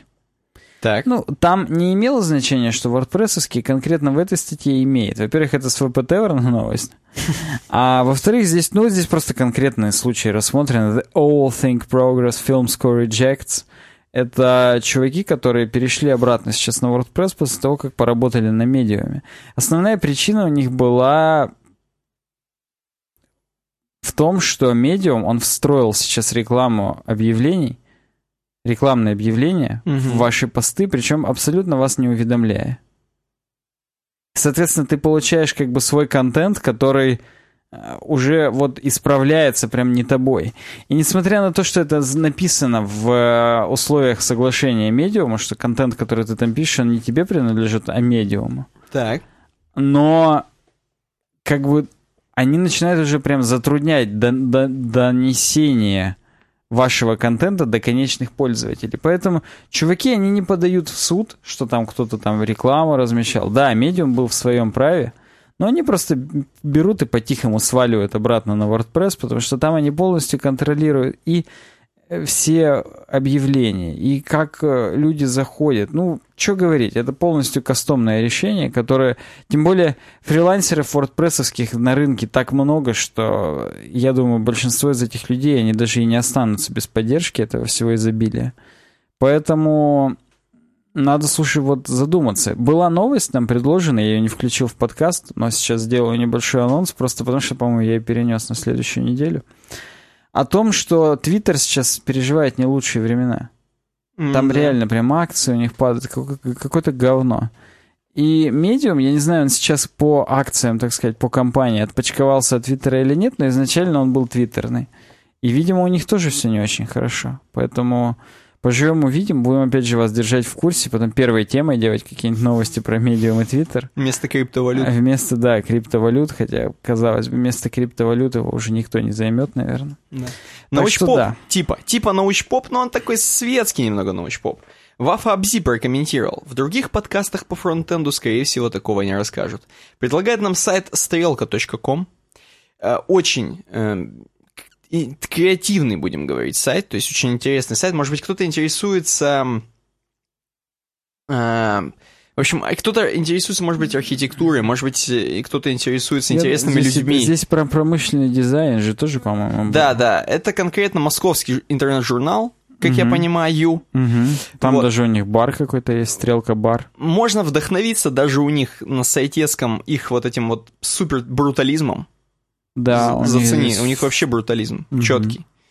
Вот. Он почему-то нам предлагает сам Вафа Абзи нам ссылку на 2011 год, может быть, это его Может быть, это любимый случайно. Он сам смотрел 2011 и нам скинул с ней. Может быть, он хотел, чтобы мы именно проекты 2011 года год. здесь. Ну вот зацени на 2011, например, например. Мгм. Исследования этого года посвящены Москве и городским парадоксам.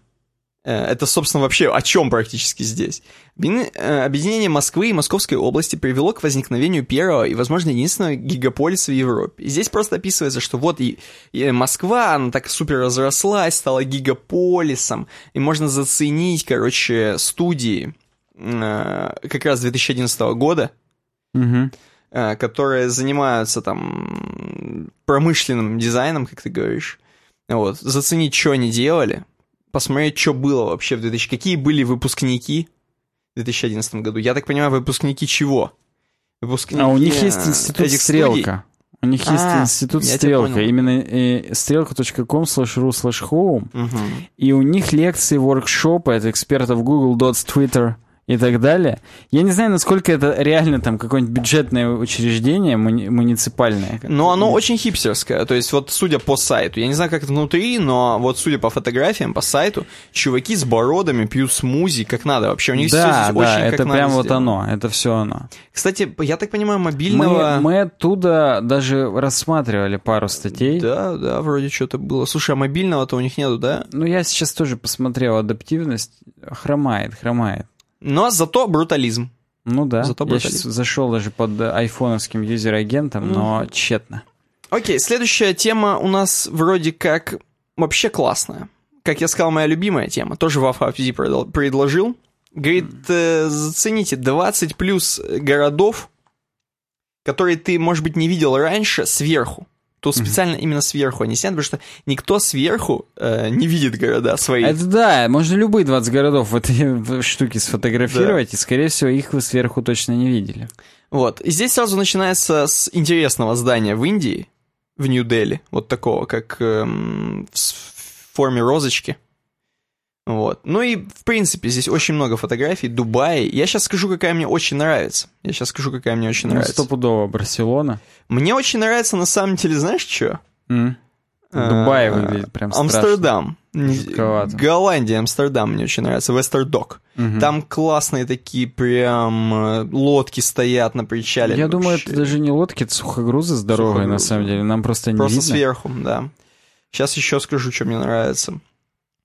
Завораживающе выглядит Чех Репаблик, чешский Крумлев. Очень хочется сразу пива спить. Вот эти крыши э, оранжевые, черепичные.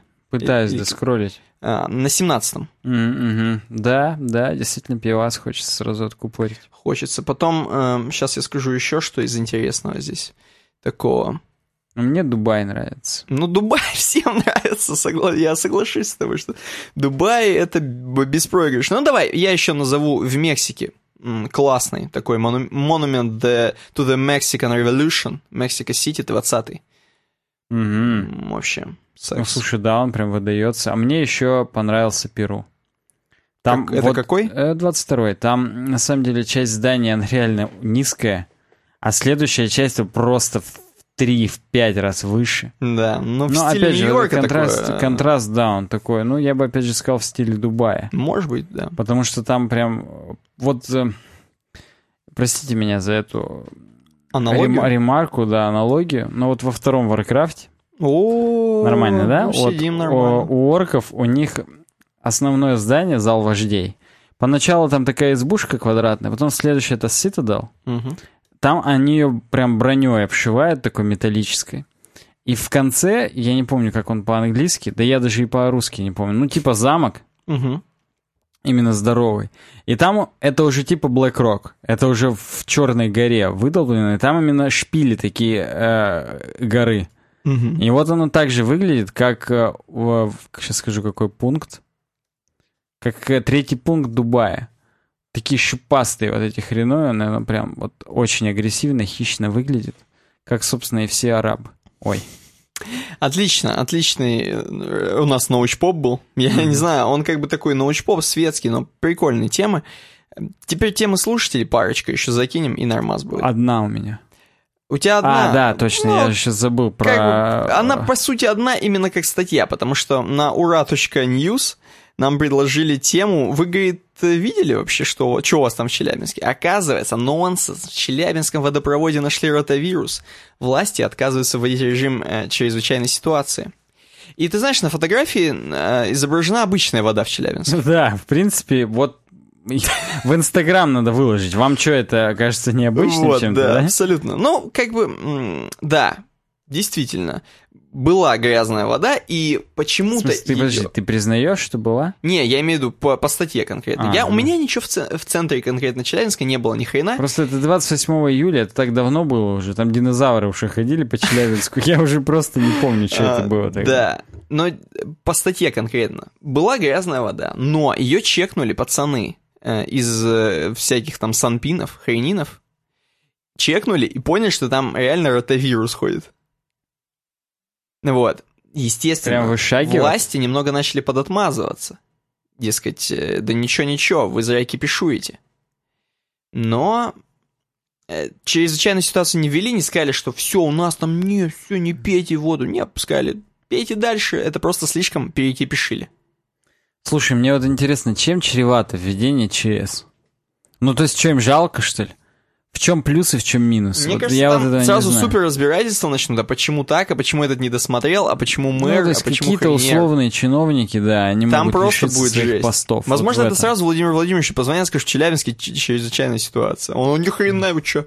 А Он такой, Чё там? подожди, у меня такая же в Кремле вода. Какая же У меня же тоже там ротавирус. Он сам это с горшка, о, сидит. Чё, так вот оно что. серотонин выделяется? Да.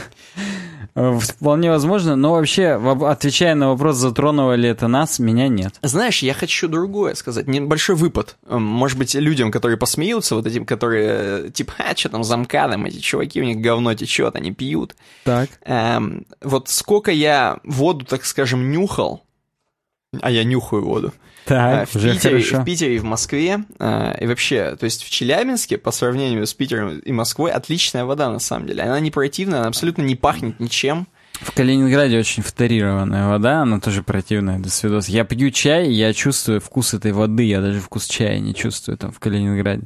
Поэтому в Челябинске неплохая вода, я с реально, вот без согласен. приколов, без приколов. То есть реально, ты просто открываешь кран где-нибудь в Москву или в Пи- Ну, в Питере вообще невозможно, просто воняющая вода. Вот реально. Может быть, я просто попадал на такую, но хоть где, где я руки не помою, в любой кафехе, хренехе, везде воняющая вода вот так вот. Так что я не знаю, что... Чуваки из Москвы и Питера, переадресовываю вам. У вас там ротавирус, что ли? Как са- да, Или что, да. ЧС не надо вам? Окей, и последний, последний анонимус прокомментировал, говорит, часто в подкастах выстевываются продукты Adobe. Почему? Это и смех, и грех. Потому что мы высмеивать-то высмеиваем, а сами используем и считаем, что они в большинстве своих вещей это лучшие продукты. Да я вообще Поэтому- считаю, что многие фразы у нас здесь сказаны в шутку. И не то чтобы кого-то обидеть, особенно Adobe. Мы до Adobe как бы... Нам до них еще срать и срать. Да. Поэтому я считаю, что это нужно воспринимать просто как э, моська, которая лает на слона. Вот так. Ну, слушай, что, обоечка? Ну да. Обоечка очень умиротворяющая. А умиротворяющее это, конечно, хорошо, но... Да не же пом- очень-то. Да, ты же помнишь, что главный вопрос, где здесь наш подкаст. Ну, наш подкаст, я думаю, что вот эта гора, на которой люди. А люди — это наши То слушатели. есть передняя гора. Да, передняя гора. Да все эти горы наш подкаст. И слушатели, они как бы взобрались на наш подкаст, получили свое удовольствие, вот это. Оу, е. Да, покорение вершин. Хай- хайкингом занялись на нас, на нашем подкасте. Да. Сейчас они, возможно, достанут термосок. А мы где? А. Термосок это как термоштаны, только термосок. А мы, а мы, это, возможно, вот эти облака, которые сейчас их зальют дождем. Как ты считаешь? Они такие, блин, нет, мы не успели палатку раскрыть. Фронтендер бежит, подскальзывается. Бегите, глупцы, он кричит. Да, прям, И Нерон Инсомниус, он всех выводит из этой бури. думаешь, он? Гендальф, да. А в Афабзи где будет? В Афабзе это вон А он с тёлками ребё- стоит. Не-не-не, это маленький ребеночек вот в зеленой куртке в красных сапогах. Да, это он, слушай, он, я узнаю Вавку. С телками это анонимус стоит. Анонимус, да? Он такой, ча, доп, кто против, я сейчас, короче, Вот да, вот да. Э, Ладно.